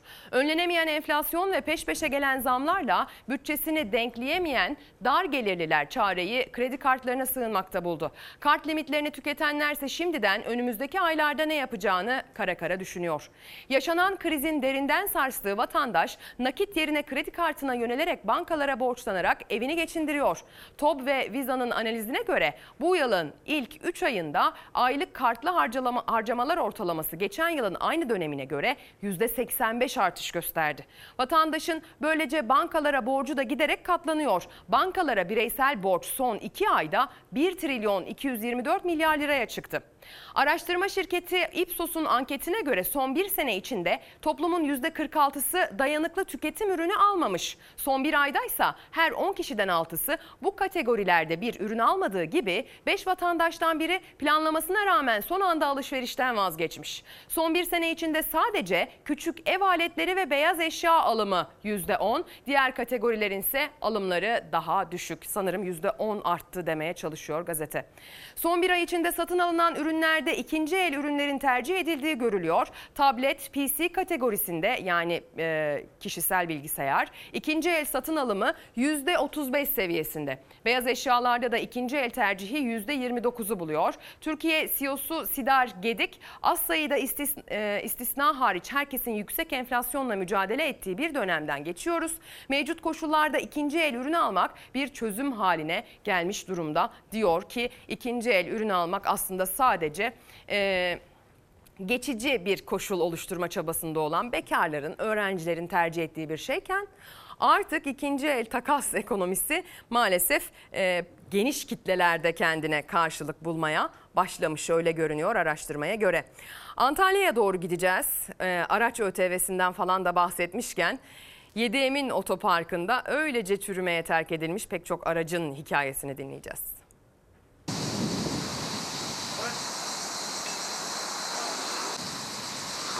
Burada bekliyor. En son Milli Emlak bunları hurda olarak satışını yapıyor. Yani çöp oluyor. İcradan ya da eksik evrak nedeniyle trafikten men edilen binlerce otomobil ve motosiklet 7 Emin Otoparkı'nda çürümeye terk edildi. Neticede buradaki araçlar burada bekleyeceğine sahibine teslim edilse veya satışı gerçekleşmiş olsa bunlar ülkeye bir katma değer katacak. Burası Antalya'da Antalya Otoparkçılar ve Oto Yıkamacılar Derneği Başkanı Mustafa Hakan Topçu'ya ait 4-7 Emin Otoparkı'ndan biri. 4 otoparkında dolu olduğunu söylüyor Topçu. Hepsi ya icralık ya da eksik evrak nedeniyle çekilmiş araçlar ve motosikletler. Normalde kanunen 6 ay içerisinde hacizli araçların satılması lazım. Fakat bununla ilgili yeterli kanunlar çıkmadığı için, altyapısı oluşturulmadığı için bu işler çok ağır işliyor. Burada yattığı sürece bu araçların burada hem değer kaybı oluyor hem aksamında arıza oluyor. Otopark içinde motoru ve değerli aksamları sökülmüş. Sadece şase ve kaportası bırakılmış. 15 yıllık lüks araçlar dahi var. Nedeni de haciz koyduran kişinin satış işlemlerini başlatmaması. Haciz koyan kişinin bunun satışını istemesi lazım. Fakat şimdi bakıyorlar arabanın üzerinde SGK'nın alacağı var. Vergi dairesinin alacağı var. Bu sefer ne yapıyor? Yakalama haciz koyan kişi satışını istemiyor. Bu satılırsa bana yeterli miktarda para gelmeyecek diye. Araçların terk edilmesinin nedenlerinden biri ise üzerinde alacaklıların haklarının olması. İcraya çıkarıp masraf etse satışından elde edeceği gelir icra koyduranın alacaklarını karşılamıyor. Bu nedenle icrayla aldırılan araçlar 7 Emin Otoparkı'nda çürümeye terk ediliyor.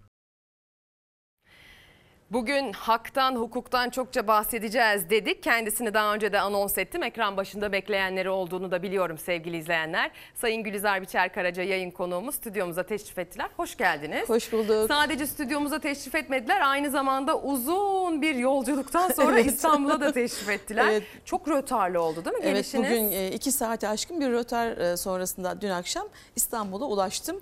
Ama tabii Fox TV ekranlarında sizinle birlikte olmak için iki saat rötar ya da uzun uzun yolculuğa değiyor bizce. Çok teşekkür ederiz. Biz de zaten sizin kıymetli fikirlerinizi duymak için davet ettiğimizden e, bizim için de çok önemli burada olmanız. Teşekkür ederiz. E, ama tabii ki ben son dönemde farklı farklı uçuş firmalarından çokça rötar olduğuna dair bilgi hı hı. alıyorum. Hatta şöyle bir e, şehir efsanesi de var. Uçuşları birleştiriyorlar uçaklarda olmadığı için. Son anda rötarlar, son anda iptaller oluyor şeklinde. Bence hayırlısı, doğru gibi sanki. Hayırlısı. Yani çünkü dün biz 19.55'ti. E, 20 biri geçmişti. Yani 22 e, civarlarında 22-15 civarlarında falan birleş yani ihtimal dahilindedir. Çünkü yani onlar da biliyorsunuz akaryakıt kullanıyorlar. Yani e, fiyatlar çok pahalı gerçekten. Bir Evet. yurttaşın hani uçağa binebilme ihtimali çok çok çok e, yani neredeyse bir asgari ücret e, boyutunda gidiş geliş uçak biletleri muhtemeldir diye düşünüyorum. Yani her şey olabilir. Hayırlısı diyelim.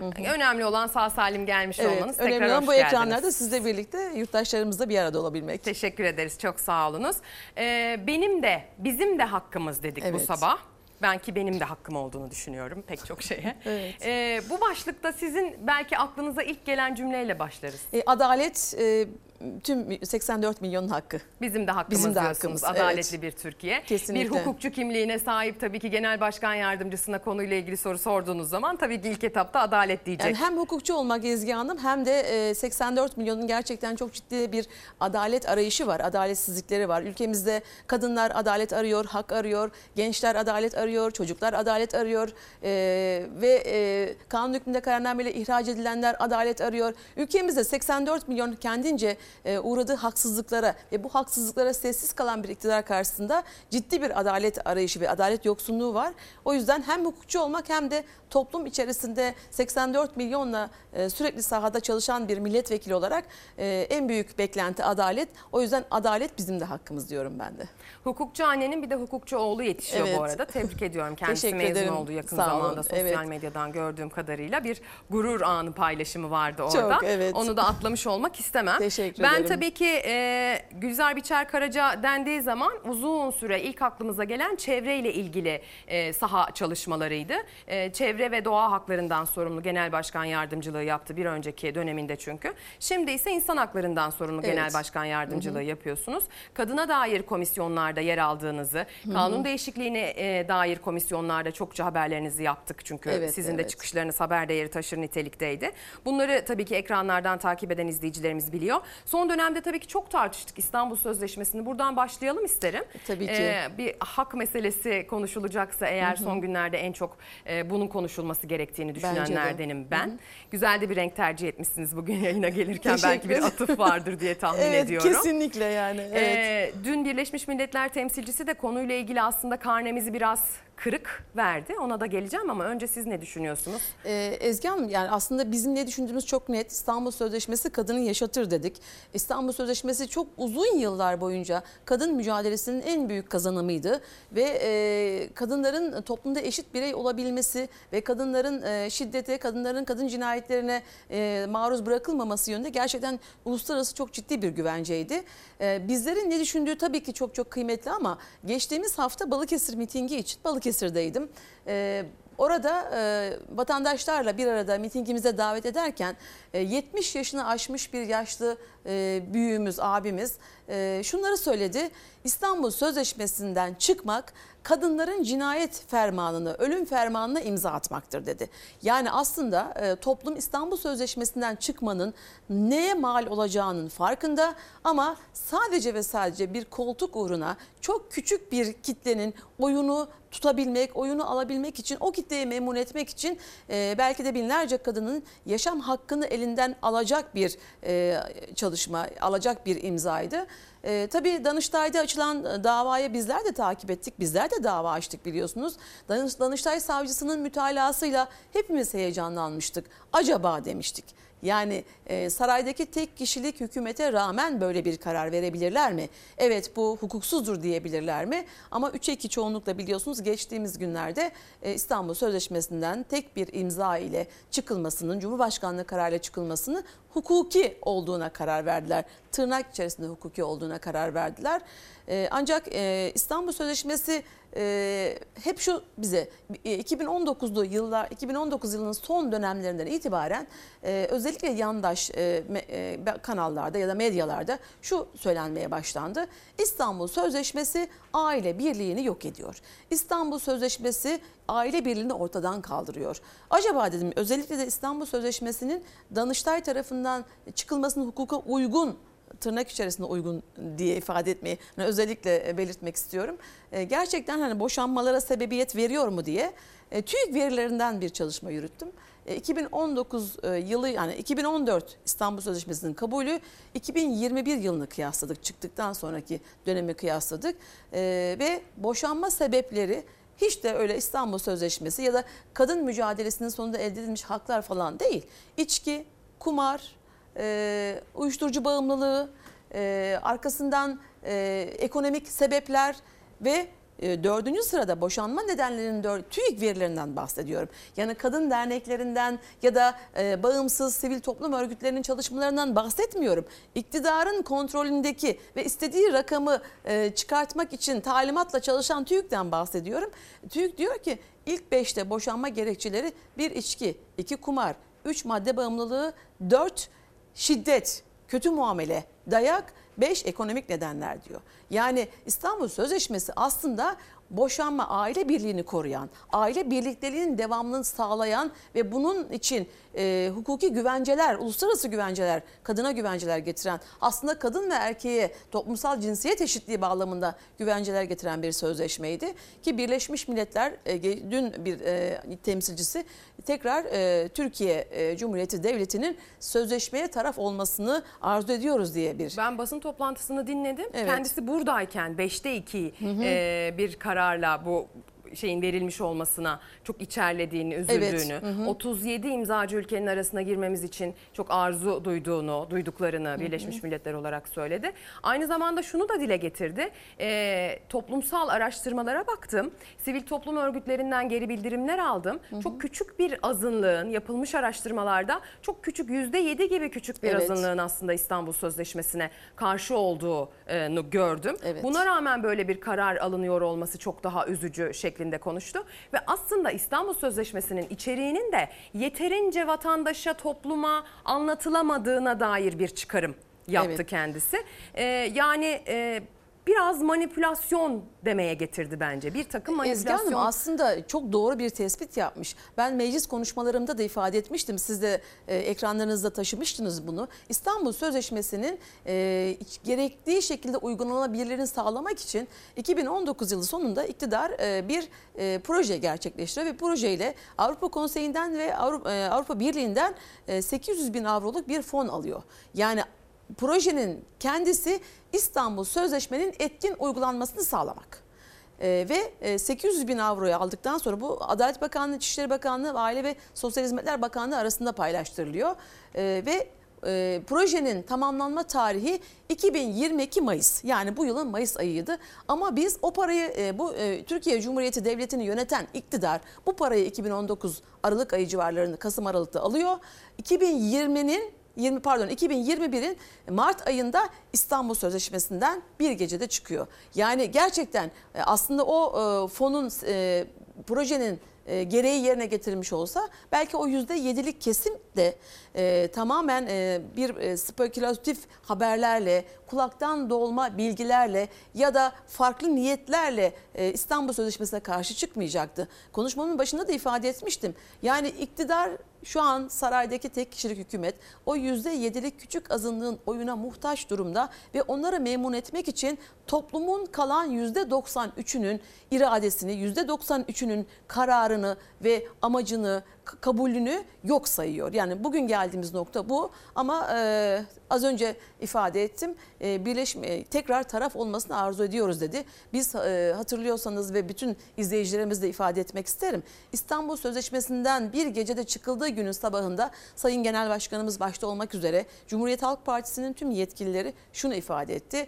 Biz iktidara geldiğimizde ilk bir hafta içerisinde İstanbul Sözleşmesi'ne tekrar taraf olacağız. Çünkü Türkiye Cumhuriyeti, çağdaş cumhuriyete, Mustafa Kemal Atatürk'ün kurduğu Türkiye Cumhuriyeti'ne ve kadınlara dünyada daha yok iken gelişmiş bugün yani e, hayran olarak gelişmiş ülkeler olarak baktığımız ülkelerde bile yok iken e, kadına seçme seçilme hakkı tanıyan, siyasal haklar tanıyan ve kadını erkek ile toplumun eşit bireyi kabul eden Mustafa Kemal Atatürk'ün ülkesinde İstanbul Sözleşmesi ve toplumsal cinsiyet eşitliğine dayalı e, ve kadın mücadelesinin en büyük kazanımı olan bu sözleşme tekrar taraf olacağız ve yürürlükte olacak. Biz de öyle ümit ediyoruz. Reyem Al Salem ismindeki Birleşmiş Milletler temsilcisi bilmeyenler için notunu düşmek isterim. Dün itibariyle gözlemlerine dair bir basın açıklaması yaptı. Raporunu da Birleşmiş Milletler'e 2023 yılında sunacak bu arada. Evet. Ve kendisi aslında hükümetin davetlisi olarak buraya geldi. Biz daha önce İstanbul Sözleşmesi'nin tırnak içinde yine hukuki bulunmasının üzerinden Danıştay tarafından pek çok siyasiyle, pek çok hukukçuyla burada bu konuyu tartıştık. Herkes dedi ki e, sivil toplum örgütleriyle de benzer şekilde örneğin Canan Güllü ile konuştuk.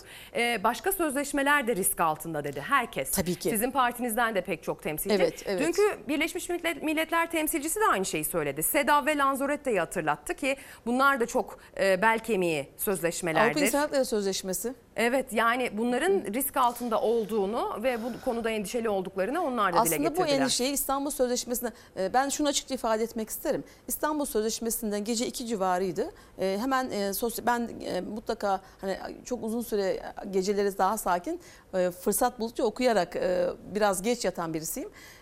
Baktım bilgi geldi. Ben herhalde dedim yani Zaytun haberi falan diye düşündük. Gerçekten buna cesaret edemezler. Bunu yapamazlar. Yapmazlar. Yani kadın bu kadar e, 42 milyon kadını karşılarına almaya cesaret edemezler diye düşünmüştük ama doğru oldu ortaya çıktı. Ve hemen arkasından e, bir değerlendirme sordular basın tarafından. Ben aynı şeyi ifade etmiştim. Sayın Genel Başkanımızla bütün arkadaşlarımızla Lanzarote Sözleşmesi e, ardından e, hani her Avrupa İnsan Hakları Sözleşmesi risk altında. E, şöyle e, bir hukukçu olarak şunu ifade etmek isterim. E, uluslararası sözleşmelerin Türkiye Cumhuriyeti Devleti'nde nasıl kabul edildiği, nasıl hukuk normu, iç hukuk normu haline geleceği Anayasa 90'da düzenlenmiş.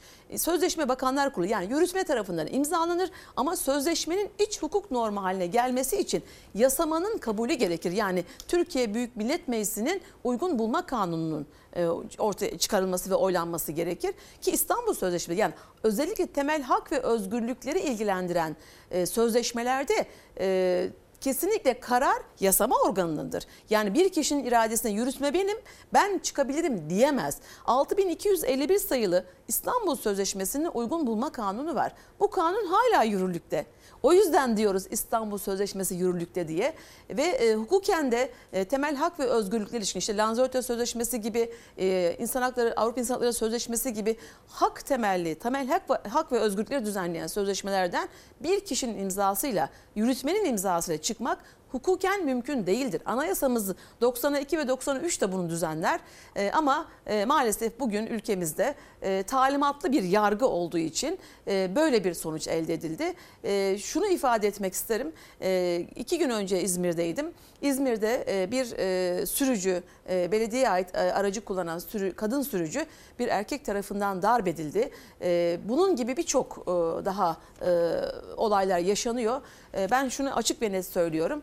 E, bugün e, cinayete bugüne kadar cinayete kurban edilen, cinayetle e, katledilen tüm kadınların, şiddete uğrayan tüm kadınların, istismara uğrayan tüm çocukların vebali o İstanbul Sözleşmesi hukukidir diyen yargıçların omuzlarındadır. Bu yük onlarındır. Bu ayıp onlarındır. Bunu açık net bir şekilde ifade etmek gerekir. Teşekkür ediyorum. Bir de son zamanlarda çokça tartıştığımız, haklı olarak hep beraber çokça endişelendiğimiz bir diğer konu ülkemizin tırnak içerisindeki misafirleri. Evet. Nereden ne şekilde geldiklerine dair bir kayıt sisteminin olmadığı, şeffaf yürütülmeyen süreçler sonucunda sayısının dahi net bir şekilde ortaya konmadığı, 3,5 milyon diyen var, 10 milyon diyen var.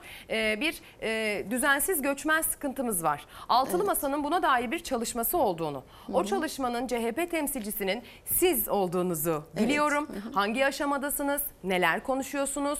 Ee, şimdi izleyicilerimiz bu konuda çok dertliler. Biliyorum sizler de bu konuda çok mesaj gönderiyorsunuz. Bu çok tartışılan hatta karşılıklı tartışmaların tehlikeli boyutlara vardığı, toplumun böyle sinir uçlarına dokunan boyutlara vardığı bir konu başlığı. Evet. Ee, çözümün ne olduğuna dair merak işte bu yüzden çok yüksek.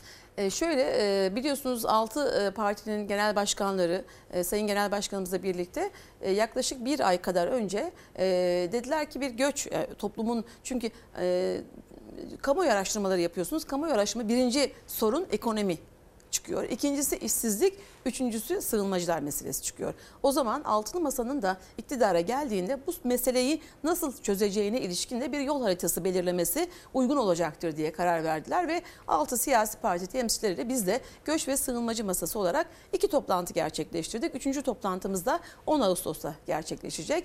Ee, öncelikle tabii ki e, Türkiye'de mevcut sığınmacı durumunu tespit etmeye çalışıyoruz. Yani sığınmacıların sayısı konusunda gerçekten 4 yıl önce açıklanmış bir resmi veri var. 3 milyon 750 bin sığınmacıdan bahsediliyor. Ve 4 yıldır o veri, resmi veri güncellenmedi ve hala 3 milyon 750 bin sığınmacıdan bahsediyoruz. Şimdi ben buradan iktidara sormak istiyorum. 4 yıldan bu yana hiç geri dönen olmadı mı? Çünkü bazı açıklamalarında siz de biliyorsunuz şu kadar e, Suriyeliyi gönderdik, şu kadar Afganlıyı gönderdik açıklamaları var. Ama hala resmi rakamlar 3 milyon 754 yıldır değişmeyen.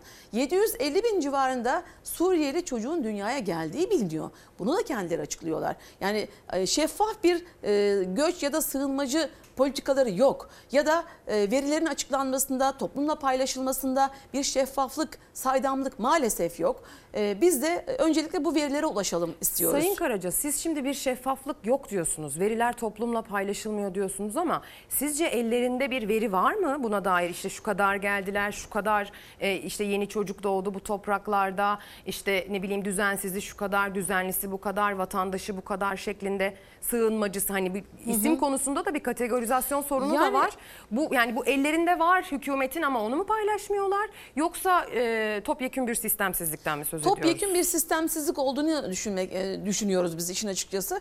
Çünkü e, onların e, o kadar e, politikasız, o kadar e, zor e, tespit edilebilir bir e, durumları yok ki. Muallak yani kendi iktidar da muallak. E, veri topluyorlar mı? Hayır toplamıyorlar. E, ya da topladıkları veriyi bizimle paylaşmak, toplumla mı paylaşmak istemiyorlar? Bence ellerinde e, liyakatli, işin ehli e, bir e, yönetim anlayışları olmadığı için artık onlar da e, Türkiye'nin her yerine dağılan e, sığınmacılarla ilgili e, bir çalışma yok. Sadece bunu e, kullanarak e, sürdürülebilir bir politikadan uzak e, güne gündelik politikalarla toplumu oyalamaya çalışıyorlar aslında. E, bunu nereden biliyoruz? Türkiye hani e, kavram karmaşasından bahsettiniz. Hani bunlar mülteci mi? Hayır değil. Mülteci sayısı Türkiye'de çok az. Mülteci olabilmesi için özellikle Orta Doğu'dan gelenlerin e, biliyorsunuz Cenevre Sözleşmesi'nde Türkiye Cumhuriyeti Devleti taraftır. Ancak coğrafi e, kısıt koymuştur, coğrafi çekince koymuştur. Sadece Avrupa'dan gelenleri mülteci olarak kabul ediliyor. E, Orta Doğu'dan gelenler mülteci değil. Bu so- e, 2011'de e, Suriye'nin iç işlerine müdahale ederek oradan bir göç akınının başlaması, insan selinin Türkiye'ye girişlerinin başlamasıyla e, ne olacağı e, bir sistemsizlik, politikasızlık ve e, bir e, sor- sorun ortaya çıkınca bir yönetmelik çıkardılar. Dediler ki geçici koruma altındaki yabancı. Şu an uluslararası hukukta var olmayan ama sadece Türkiye Cumhuriyeti Devleti içerisinde bir yönetmeliğin bir cümlesinde geçen uluslararası e, toplum tarafından da çok işte sessiz kalınarak yani itiraz edilmeyerek Türkiye'de yerleşmiş bulunan geçici koruma altındaki yabancılar. E, şu anki statüleri bu.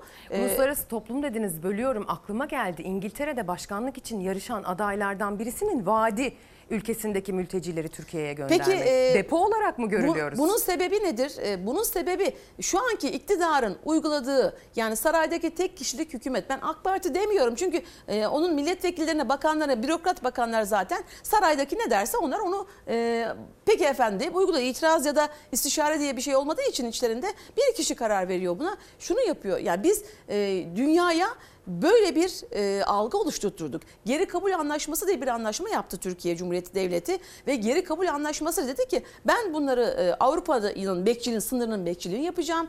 Türkiye'ye bir göç sığınmacı deposuna dönüştüreceğim. E, ama siz bana para vereceksiniz dedi. 3 milyon avrodan e, civarında bir paraydı o gün için ilk gelen miktar ve e, bizim edindiğimiz bilgilere göre 3 milyon avronun 1.9 milyon avrosunun nereye e, milyar avronun nereye gittiğini hesabını veremedikleri için artık o parayı da göndermiyorlarmış Ezgi Hanım. Yani Türkiye Cumhuriyeti Devleti bu durumda. Yani İngiltere'deki o Parayı gönderen nereye harcandığına dair bir karşı bilgi istiyor. Tabii ve 1.9 milyar avronun nereye harcandığının hesabını Türkiye Cumhuriyeti Devleti veremedi. Dolayısıyla para akışı da Para kesildi. sivil topluma gönderiyorlar Ezgi Hanım. Yani düşünebiliyor musunuz? Türkiye Cumhuriyeti Devleti'nde faaliyet gösteren sivil toplum örgütlerine mülteci konusunda, Suriyeli sığınmacılar konusunda çalışma yürüten e, sivil toplum örgütlerine gönderiyorlar bu parayı. Bize göndermiyorlar artık. Yani ne, pek e, hatırlarsanız parayı vermediniz. Siz anlaşmaya uymadınız. Ben de sığınmacıları size gönderirim de Edirne'ye yani insani yani insan haklarından bir haber, bir anlayış onları oraya yığdı. Onların ölümlerine sebebiyet verdi. Onları rezil perişan etti orada. Neden? Avrupa'yı tehdit etti. Yani hem diyor ki ben sizin sınır bekçiliğinizi yapacağım Avrupa'nın. Siz bana para vereceksiniz ama bu insanları diyor eğer siz bana para vermezseniz ben bunları size gönderirim ha diyerek bir tehdit unsuru. Yani temel insan haklarına aykırı bir anlayışı hakim kılıyor. İşte İngiltere'deki başkan adayı da iktidarın dış dünyaya e, verdiğim e, mesaj ve Türkiye algısı, Türkiye Cumhuriyeti Devleti'ni yöneten kişi e, isterse biz istersek para verirsek mültecileri, sığınmacıları oraya göndeririz.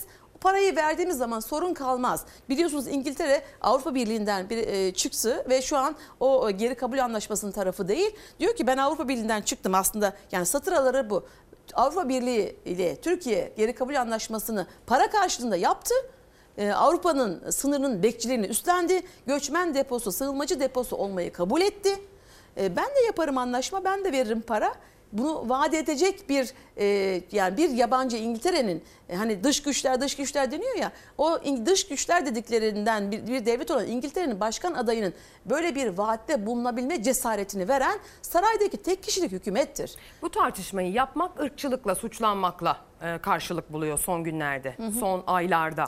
Neden? Şimdi e, nedenini de soracağım size biraz da sınır çizelim isteyeceğim. Evet. Hazır bir yetkin hukukçu bulmuşken konuyla ilgili. E, tabii ki ırkçılık çok kötü bir şey. Ama bunu tartışabilmemiz lazım. Bu konuyla ilgili tartışma yapan, bu konuyla ilgili bir ülkenin vatandaşı olarak ben sistemli bir şekilde burada var olmalarını istiyorum. Ve benimle aynı hak hukuk çerçevesinde, benimle eşit fırsatlarda en azından var olmalarını istiyorum. Ben kendimi ikinci sınıf vatandaş gibi hissetmek istemiyorum dediğim zaman ırkçılıkla suçlanmamalıyım. Irkçılığın çizgisi nerede başlıyor, nerede bitiyor konusunda belki bize kısa bir bilgi verebilirsiniz. Ee, Ezgi Hanım aslında e, bu şu anki yaşadığımız ekonomik, bu, ekonomik buhran, e, az önce ifade ettiğimiz, konuştuğumuz e, bilgi ve verilerin elimizde olmaması, e, Suriyeli sığınmacılar ve işte Afganlılar geldi biliyorsunuz son süreçte işte Taliban yönetiminin iktidara el koymasından sonra. Yani bunlar nerede? Kaç kişi geldi? Neden sınırlarımız kevgire dönmüş? Sınırlarımızdan bunlar biraz sonra anlatacağım. Van'da Sayın Genel Başkanımızın ziyaretiyle ilgili o kısmı da neden bu verilere ulaşamıyoruz? Suriyelilere ilişkin işte yok e, şu kadar para veriliyor,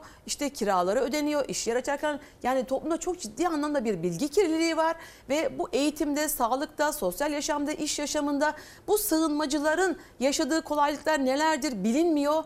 Bilinmediği için iktidar tarafından da paylaşılmıyor. Paylaşılmadığı için de toplumda e, diyor ki benim sahip olduğum haklardan daha fazlası onlara veriliyormuş. Muş diyorum çünkü gerçekten e, iktidarın topluma verdiği şeffaf saydam bilgi akışı yok.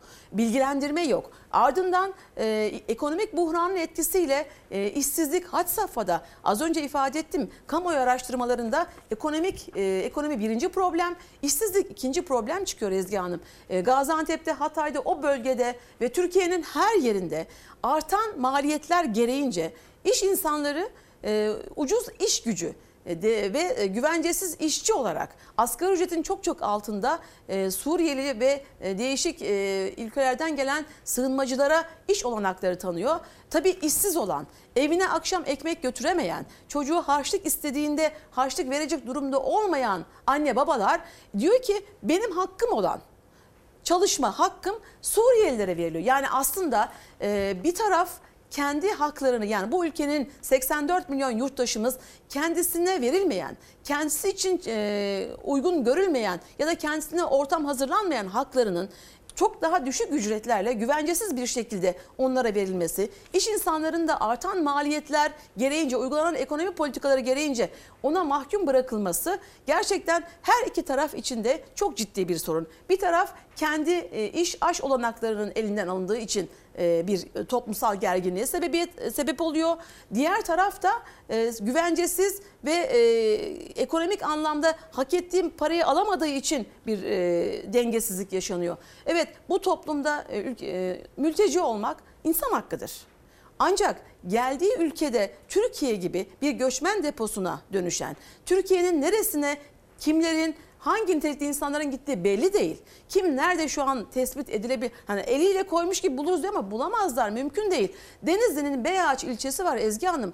Dağ ilçesidir. Hani biz bile çok e, zaman kışın gidemeyiz. Orada Suriyeli sığınmacılar inşaatlarda çalışıyor. Yani e, Suriye'den gelip Denizli'nin Beyağaç ilçesine kadar En ulaşmış durumda. noktaya kadar. Tabii ki en ücra noktaya kadar gelmiş durumdalar.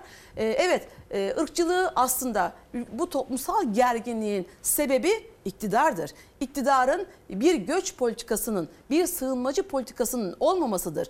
Günübirlik politikalarla, günübirlik söylemlerle toplumu kutuplaştırmaya ve ayrıştırmaya gerçekten çok ciddi şekilde sebebiyet veriyorlar. Hatırlayın e, ilk geldiklerinde kırmızı çizgimiz 100 bin demişlerdi. O kırmızı çizgi pembeleşti, beyazlaştı, 500 bine çıkardılar. Bugün kendi resmi verilerine göre 3 milyon 750 bin sığınmacıya Türkiye ev sahipliği yapıyor. Türkiye onun dışında sınır ötesinde de kendi ifadelerine göre evet Hemen ona geleceğim ben de. Evet. Sınır ötesinde de aslında 5 biz milyon. kolluyoruz Evet. ihtiyacı olanları tırnak içerisinde ama bu da kendi içinde tartışmaları beraberinde getiriyor. Diriliş Postası gazetenin manş- gazetesinin manşetinde dünyanın en iyi tırnak içinde ülkesi Türkiye denmiş. İngiltere merkezli Development Initiatives kuruluşu tarafından hazırlanan Küresel İnsani Yardım 2022 raporuna göre Türkiye insani yardımda zirvedeki yerini korudu. Rapora göre Türkiye yine gayri safi milli hasılasına oranla en çok insani yardımı yapan ülke oldu. 2013'ten 2020 yılına kadar bakılmış ve biz gayri safi milli hasılamıza göre her zaman bu anlamdaki e, rekorumuzu korumuşuz. Evet. Vicdanlı olalım. Elbette. Manşetteki gibi tırnak içerisinde iyi, İyi olalım. olalım. Ama iyi olmak e, nasıl sınırlandırılmalı? Bu Ezgi iyilik Hanım, hali nasıl dağıtılmalı? Kendi ülkendeki yurttaşlarına çalışma olanakları sağlayamıyorsan, genç işsizlik oranı giderek devasa boyutlara ulaşıyorsa, insanlar e, bir lokma ekmeğe muhtaç duruma gelmiş ise ve o insanların o sofradaki bir lokma ekmeğine de uyguladığın politikalara göz dikmiş isen ve e, kendi insanına iyi olamıyorsan tırnak içerisinde, kendi insanına vicdanlı olamıyorsan, kendi toplumunu, kendi ülkendeki yurttaşlarını e, refah seviyesine eriştiremiyorsan, e, dünyada insani yardımda iyi olmanın bir e, getirisi Türkiye'de olmaz. Ben aç iken elbette onlar da insan olarak onlara da değer vereceğiz. Onların da e, sorunlarını çözeceğiz ama kendi ülkenin sorunlarını çözemiyorsun. Çözemediğin için bir, ve dedi, az önce ifade ettiğim gibi ne yaptığını da toplum bilmiyor. Bilmediği için de kutuplaşıyor, ayrışıyor. O nedenle e, sorun, sıkıntı büyük. E, peki e, altılı masadan bahsettik, buralara geldik. Altılı masada e, şunları yapmayı e, planladık. Öncelikle durum tespiti, arkasından altılı masa olarak e, her bir siyasi parti e, bu göç ve sığınmacı konusundaki çalışmalarını ve vaatlerini birleştirerek oradan e, bu altılı masanın iktidarında bu sorunu nasıl çözeceğimizi orada tartışıyoruz. Cumhuriyet Halk Partisi olarak aslında çözümü çok net bir şekilde ortaya koyduk. Sayın Genel Başkanımız defalarca açıkladı. Gönüllü, onurlu geri dönüş. Davulla, zurnayla, zurnayla uğrayacağız demek aslında tam da bu.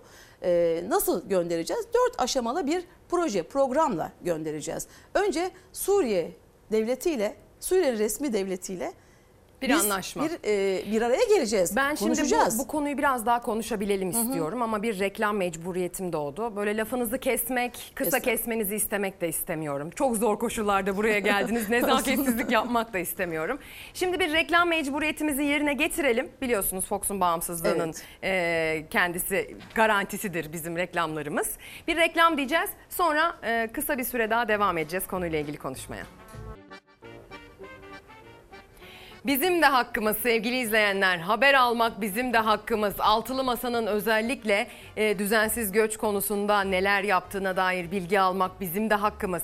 CHP'nin bu anlamda nasıl bir yaklaşım sergilediğini öğrenmek bizim de hakkımız demeye devam edeceğiz. Siz de bizim de hakkımız dediğiniz mesajları göndermeye devam ettiniz. Elleriniz dert görmesin diyelim. Bugün itibariyle çok konuşulan bir konuyla ve sayın konuğumla e, konuştuğumuz konuyla da ilintili bir konuyla devam edeceğim. Bugün pek çok gazetede kimisi manşetten, kimisi ilk sayfanın bir köşesinden Bulgaristan'a verilen vizeyle ilgili konuya yer ayırmış. Karar gazetesi konuyu manşete taşıyan gazetelerden nereden nereye demiş Cumhurbaşkanı'nın sözüne atıf yapılmış. Bulgar vatandaşlarına da pasaport sorulmayacak. Türkiye 91 ülkeye muafiyet sağladı ama Türkler 6 ülkeye kimlikle girebiliyor diyor. Gazete konunun detayındaki konuyu gerek e, yet- yeterince geniş ele almış. Milli Gazete de konuyu aslında manşetten ve genişçe ele alan gazetelerden bir tanesi.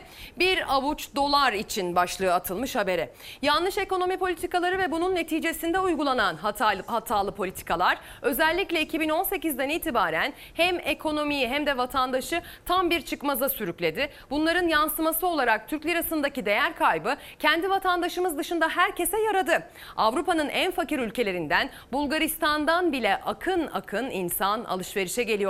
Resmi gazetede yayınlanan düzenlemeye göre Türkiye Bulgaristan vatandaşlarının Türkiye'ye seyahati ve transit geçişlerinde vize muafiyeti sağlayacak. Benzer bir vize muafiyeti anlaşması da Haziran'da Norveç vatandaşları için yapılmıştı. Bunun hem Türkiye'deki siyasetteki hem de Trakya'daki yansımalarına bakacağız.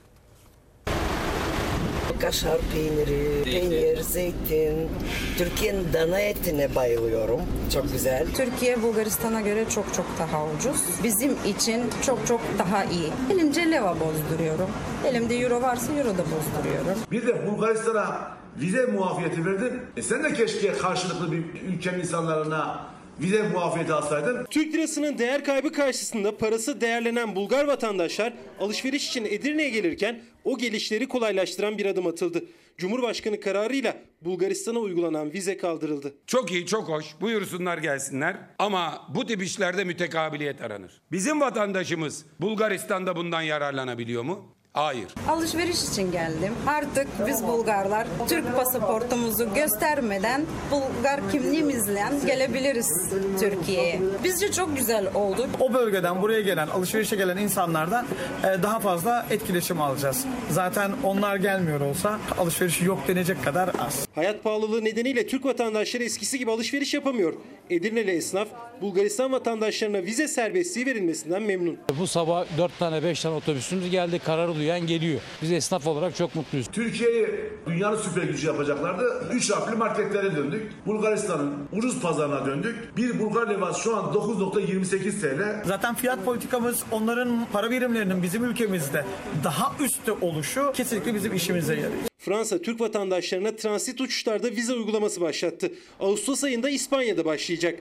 Avrupa'da Türk vatandaşlarına vize kısıtlaması getirilirken geçtiğimiz haftalarda Norveç vatandaşlarının Türkiye vizesiz kimlikle girişi için imzalar atılmıştı. Artık Bulgaristan vatandaşları da kimlik kartlarıyla Türkiye'ye girebiliyor. Türk pasaportunun her geçen gün değer kaybettiği ve Türkiye Cumhuriyeti vatandaşlığının 250 bin dolar, 400 bin dolar daire karşılığı promosyon diye dağıtıldığı Türkiye Cumhuriyeti tarihinin en aciz günlerini yaşatıyorsunuz. Tabii ki bölgenin ekonomisine e, çok büyük katkı sağlayan bir durum söz konusu. Dolayısıyla gelmesinler diyen yok ama gelin görün ki bir karşılıklılık aranıyor. O maalesef bulunamıyor her zaman olduğu gibi. Bugün Hürriyet gazetesi komşuya geçiş serbest diyerek ılımlı bir manşet başlık atarak konuya ilk sayfadan küçük bir yer vermiş. Cumhuriyet gazetesi Bulgar'a pasaport koşulu kalktı demiş. Pencere gazetesi de sevgili izleyenler yeter ki dolar gelsin demiş habere. Türkiye karşılıklı ilkesini bir kenara koydu. Türkiye'ye vatandaşlarına vize uygulayan Bulgaristan'a pasaport şart- şartını kaldırdı. Cumhurbaşkanı Erdoğan'ın resmi gazetede yayınlanan kararına göre Bulgaristan vatandaşları bundan böyle Türkiye'ye girerken pasaport bulundurmak zorunda olmayacak. Kimlik yeterli sayılacak diyor. Dalga geçer gibi başlığı altında muhalefet hükümetin kaç kişiye konut ve yatırım karşılığında vatandaşlık verdiğini öğrenemiyor. İçişleri Bakanı Süleyman Soylu, CHP'li milletvekili Gamze Taşçıyer'in çeşitli bakanlıkların 18 Eylül 2018 tarihinden bu yana kaç kişiye para karşılığı Türk vatandaşlığı verdiği sorusuna tek cümlelik yanıt verdi. İlgili yasayı hatırlattı. Rakam da vermedi, detaya da girmedi diyor. Az evvel de ufak bir kaza yaşıyordum. Bunu da görmezden gelmeyelim. Ee, devam edelim hasarsız. Şimdi e, Ülkemize geliyorlar, para karşılığında vatandaşlık alabiliyorlar, konut satın alıyorlar. Ee, ülkemize geliyorlar, nerede ne şekilde yaşadıklarına dair bilgi sahibi olmamız mümkün olmuyor. Konuyla ilgili ekonomik tarafı da var bunun. Bakın esnafla ilgili bir tarafı da var bunun. Ee, bizim kendi cebimizden bir çıkış var mı noktasında kocaman bir soru işareti de yaratıyor. Şimdi hem CHP'nin bakış açısı hem Altılı Masa'nın çalışmalarına kaldığımız yerden devam edelim Ee, istiyorum. Ezgi Hanım e, şimdi güçlü devletler bu tür vizesiz giriş çıkışlar için karşılıklılık ilkesini esas kılar. Yani Türkiye Cumhuriyeti Devleti Bulgar vatandaşlara, Bulgaristan'dan gelen e, Bulgar vatandaşlarına vizesiz giriş hakkı vermiş ise Bulgaristan'ın da Türkiye Cumhuriyeti'nden Bulgaristan'a giden Türk yurttaşlarına bunu vermesi. Yani güçlü devlet o- devletler böyle. Mütekabiliyet ilkesine göre bu tür muafiyetleri tanırlar. Çünkü sınırlar önemlidir. Ee, güvenlik önemlidir. Ee, bir e, şöyle ifade etmek isterim. Edirne Uzunköprü'de bir çalışma yapmıştık. Benzer e, esnafın e, sorunlarını orada da biz e, dinlemiştik.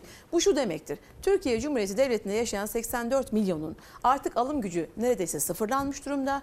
Bu e, piyasada biraz olsun sıcak para girişini sağlayabilmek için ülkenin sınırları bir e, avuç dolar, birkaç dolar karşılığında e, herhalde bütün herkese açılacak gibi bir e, sorunla ya da hedefle karşı karşıya kalacak gibi duruyoruz. Sınırlardan açılmışken programın bir önceki bölümde de ifade etmiştim. Sayın Genel Başkanımız Van'a gitmişti. Van'da sınıra gittiğinde sınırdaki sınır, o kapıda bekleyen görevlilerle yaptığı görüşmede pasaportsuz bir kişinin dahi oradan giremeyeceği bilgisini almıştı. Ve e, peki dedi de- diyor soruyor genel başkan nasıl giriyor Afganlılar? Böyle hani e, Afganlılar Videolar izliyoruz bir Van'dan sürü. giriyorlar ve e, İç Anadolu'ya kadar geliyorlar. E, sınırlarda karakollar olduğunu ifade ediyor oradaki görevli ve karakollar arasında da kamera sistemleriyle izlendiğini ve kuş bile uç Çok yani güzel. izinsiz kuş bile uçmaz. Gayet güzel. Peki nasıl giriyorlar? Ezgan nasıl giriyorlar? E, ve e, bugüne kadar e, insan kaçakçılığı yaptığı için e, gözaltına alınan, tutuklanan e, bir, bir habere rastlamadık biz. Yani o insanlar nasıl girdi? İki karakol arasında kamera sistemiyle izlenirken ve kendi ifadelerine oradaki güvenlik güçlerinin, güvenlik görevlilerinin kendi ifadelerine göre kuş uçmaz denir iken o insanlar nasıl girdiler Afganlar? Binlerce e, otobüs otobüs Afganlar. Yani otobüslerle geliyorlar Ezgi Hanım. Evet, evet. Yani hiç- Kamyonların tabii ki, arkasından boşaltılma videoları. Bunlar demek ki bu ülkede e, ona göz yumulmadığı sürece geçebilmeleri mümkün değil. Bunun altını bu şekilde de çizmek isterim. Peki Cumhuriyet Halk Partisi olarak dört aşamalı, gönüllü, onurlu geri dönüşü nasıl sağlayacağız? Öncelikle tabii ki Suriye Devleti ile devletler arası ilişki kuracağız. Büyükelçiliklerimizi açacağız. Ve Suriye Devleti Birleşmiş Milletler'in de dahil olacağı bir yapı ile e, orada e, gönüllü geri dönüş e, öncesinde Suriye'de yurtta dönecek olanların can ve mal güvenliğinin sağlayıcı tedbirlerinin alınacağı protokoller, sözleşmeler imzalanacak. Birleşmiş Milletler de tabii ki bunun içinde olacak. Çünkü onu yok sayamazsınız. E, ardından orada e, güvenlik çünkü can güvenliği önemli. Türkiye'ye gelmiş olan sığınmacılar ülkelerine dönmek isteseler can güvenliği, can ve mal güvenliği kaygısı taşıdıklarını ifade ediyorlar. Bu kaygıyı ortadan kaldırmak ve Suriye'nin güvenli bir bölge olduğunu, güvenli bir ülke olduğunu e, o insanlara aktarmamız, bunu da güvence altına almamız gerekiyor sözleşmelerle. Arkasından e, biz e, Avrupa'nın sınır bekçiliğini yap, yapmak için değil. İşte orada 40 milyar dolar harcadık diyor iktidar biliyorsunuz Suriyeliler için. O parayı Halep'te, Suriye'de yıkılan yakılan binalar için, evler için, okullar için, hastaneler için harcanmış olsaydı belki Türkiye bugün bu kadar e, ciddi dünyanın en fazla sığınmacı barındıran ülkesi Türkiye. Çok iyiyiz. Birinci sıra tabii ki bunlar yaşanmazdı. Biz diyeceğiz ki Avrupa'ya siz e, bu işte suçlusunuz. Orada kan gövdeyi götürürken insanlar can havliyle, can güvenliyle oradan ayrılmak zorunda bırakıldığı süreçte sessiz kaldınız. Türkiye Cumhuriyeti Devleti olarak 2012'de e, Emevi Camisi'nde Şam'da namaz kılacağım dediğimiz an onların iç işlerine karıştık. Ve biz de sorumluyuz. E, Türkiye Cumhuriyeti'ni yönetenler de sorumlu ama siz de sorumlusunuz. Bu Avrupa Birliği fonlarından o bölgenin imarı ihyası için e, destek alacağız ve orada okulları yapacağız, kreşleri yapacağız, hastaneleri yapacağız. Orada Gaziantep'li iş insanlarının fabrikaları vardı Ezgi Hanım. O fabrikalar şu an kapandı. Diyeceğiz ki o fabrikalar açılsın, insanlar orada çalışsın. Önce can ve mal güvenliğini sağlayacağız. Ardından gönüllü geri dönüşün koşullarını ve finansmanını bu şekilde paydaşlarla beraber üstleneceğiz. Sorumlu devletlerle beraber üstlenerek oraya dönüşlerini sağlayacağız ve oraya gittikten sonra, oraya yerleştikten sonra da onların can ve mal güvenliğinin sürdürülebilirliğini sağlamak için de Suriye Devleti, Türkiye Cumhuriyeti ve Birleşmiş Milletler'le bir güvenlik şemsiyesi ve denetim şemsiyesi de oluşturacağız. Ve Türkiye Cumhuriyeti Devleti'nin sığınmacı deposu olmasından bu dört ayaklı stratejiyle ve hedefle tabii en sonunda Orta Doğu Barış ve İşbirliği Teşkilatı dört ülkeden sınırımızdaki dört ülkeden barış ve işbirliğini, barış ve e, istihdamı, barış ve iş dünyası birliklerini sağlamak için de Irak, Suriye, İran ve Türkiye'nin taraf olacağı Orta Doğu Barış ve İşbirliği Teşkilatı'nı kurarak sınır güvenliğimizi sağlayarak e, bir daha Türkiye'nin bir sığınmacı deposu olmasının önüne geçmek ve bölge ülkeleriyle birlikte bu sorunu ortadan kaldıracak bir çözümü hep birlikte kalıcı hale getireceğiz. Merakla bekliyoruz. Buna dair atılacak her türlü adımı, e, alınacak her türlü kararı. Belki ilerleyen günlerde Sayın Kılıçdaroğlu bununla ilgili bir vaat ortaya atar ve sonrasında belki de peşin peşin gerçekleşen bir vaade de dönüşebilir bu diye düşünüyorum. Kıymetli katkınızdan dolayı çok çok teşekkür ederim. Denizli Milletvekili ve İnsan Haklarından sorumlu Genel Başkan Yardımcısı CHP'li Gülizar Biçer Karaca yayın konuğumuzdu. Kendisi yayını, yayınımız için bölgesinden, evinden, Denizli'den kalktı geldi. Çok çok teşekkür ediyoruz diyelim. Söz verdiğimiz haberlerle de devam ediyoruz sevgili izleyenler. Biliyorsunuz geçtiğimiz yıl ciğerimizi yakan mega yangınları yaşadık bu ülkede. Tam da bugünlerde başlamıştı hatırlayacaksınız ciğerimiz yanmaya. Ee, Bugün bölgeden iyi haberler almaya başladığımızı söyleyebiliriz.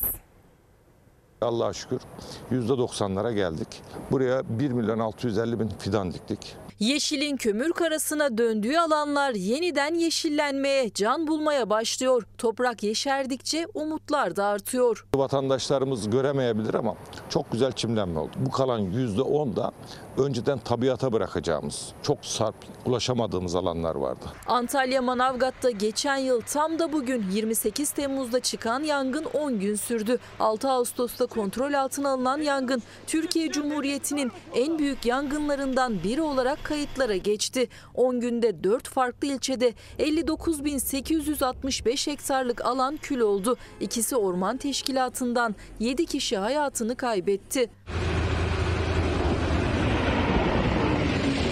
Yangın sonrası Antalya Orman Bölge Müdürlüğü'nce Manavgat, Alanya, Akseki ve Gündoğmuş ilçelerinde yanan alanların rehabilitasyonu için çalışmalara başlandı. Her yanan alandan sonra işte burası imara açılacak, otel yapılacak gibi laflar var. Böyle bir şey kesinlikle olmaz arkadaşlar. Anayasa maddesi belli, orman kanunu belli. Biz yanan yerleri tekrar ağaçlandırırız. Yanan alanlar önce temizlendi ardından hem fidan dikimi hem tohumlama hem de doğa gençleştirme yöntemleri uygulandı. Dikim çalışmaları %90 oranında tamamlandı. Keçi boynuzu, defne gibi hem köye gelir getirsin hem de yangının köye çok hızlı sirayet etmesini engellesin diye e, bantlar oluşturuyor. Antalya Orman Bölge Müdürü Vedat Dikici yangın riskinin yüksek olduğu bu günlerde daha dikkatli olunması konusunda uyarıyor. Vatandaşlarımızdan ricamız şu. Artık şu önümüzdeki yangın mevsimi içerisinde lütfen ormanda bizim piknik mesire yerlerimiz haricinde gidip de ateşli piknik yapmayın.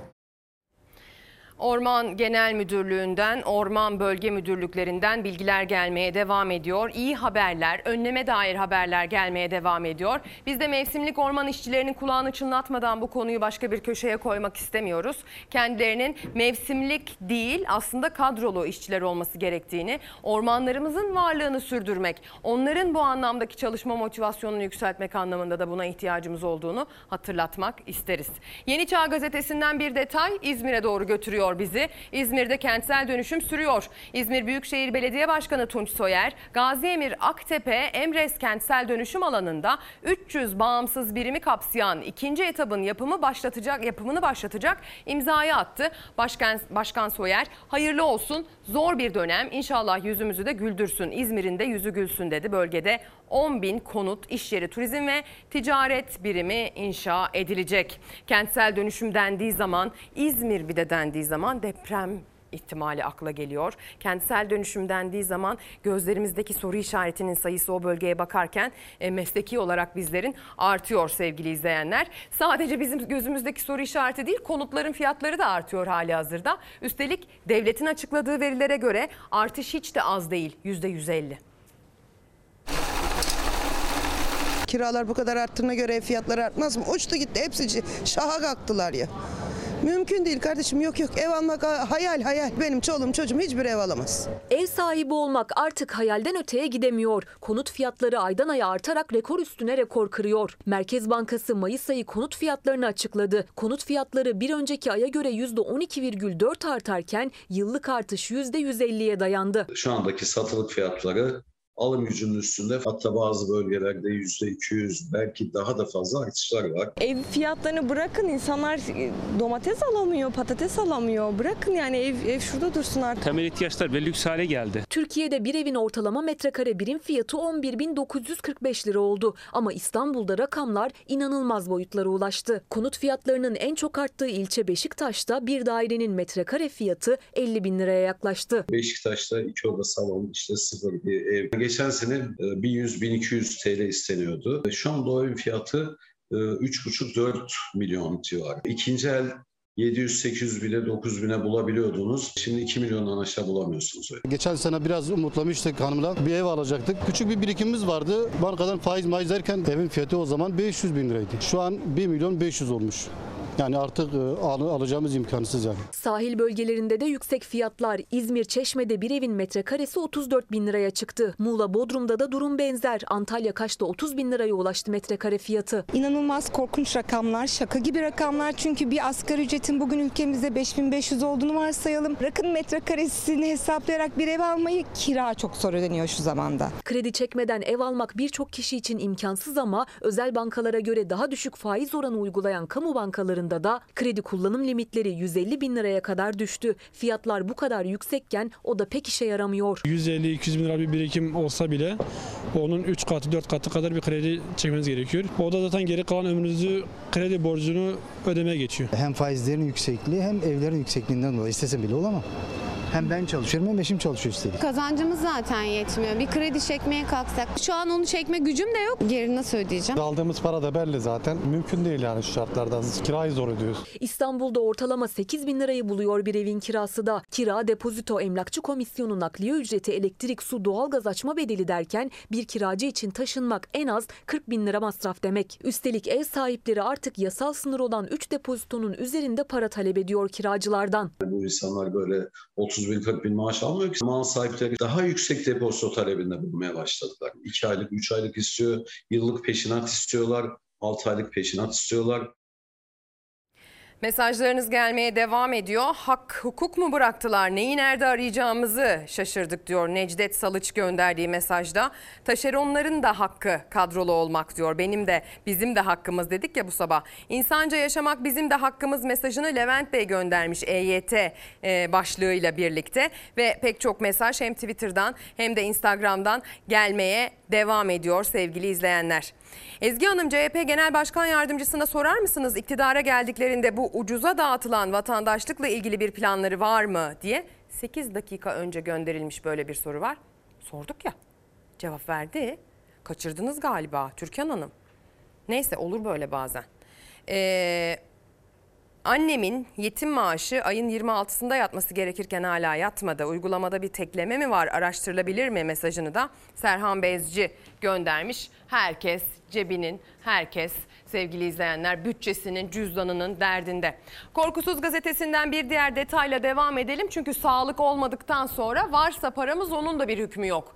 MR'a sandalye girdi, ultrasona halk giremedi şeklinde başlıklandırılmış bir haber genişçe yer bulmuş Korkusuz'da. Sağlıkta devrim dedikleri bu olsa gerek. Aydın'daki hastaneye geçen yıl 10 milyon liraya alınan MR cihazı ihmal kurbanı oldu. Adnan Menderes Üniversitesi Hastanesi'nin tel toka dahi bulunmaması gereken MR odasında sandalye unutuldu. Cihaz sandalyeyi büyük bir kuvvetle içine çekti. Çok güçlü mıknatısları ve çekim kuvveti bulunan MR cihazı sandalyenin verdiği hasarla kullanılamaz hale geldi. Eğer içinde o an insan bulunsaydı facia olacaktı.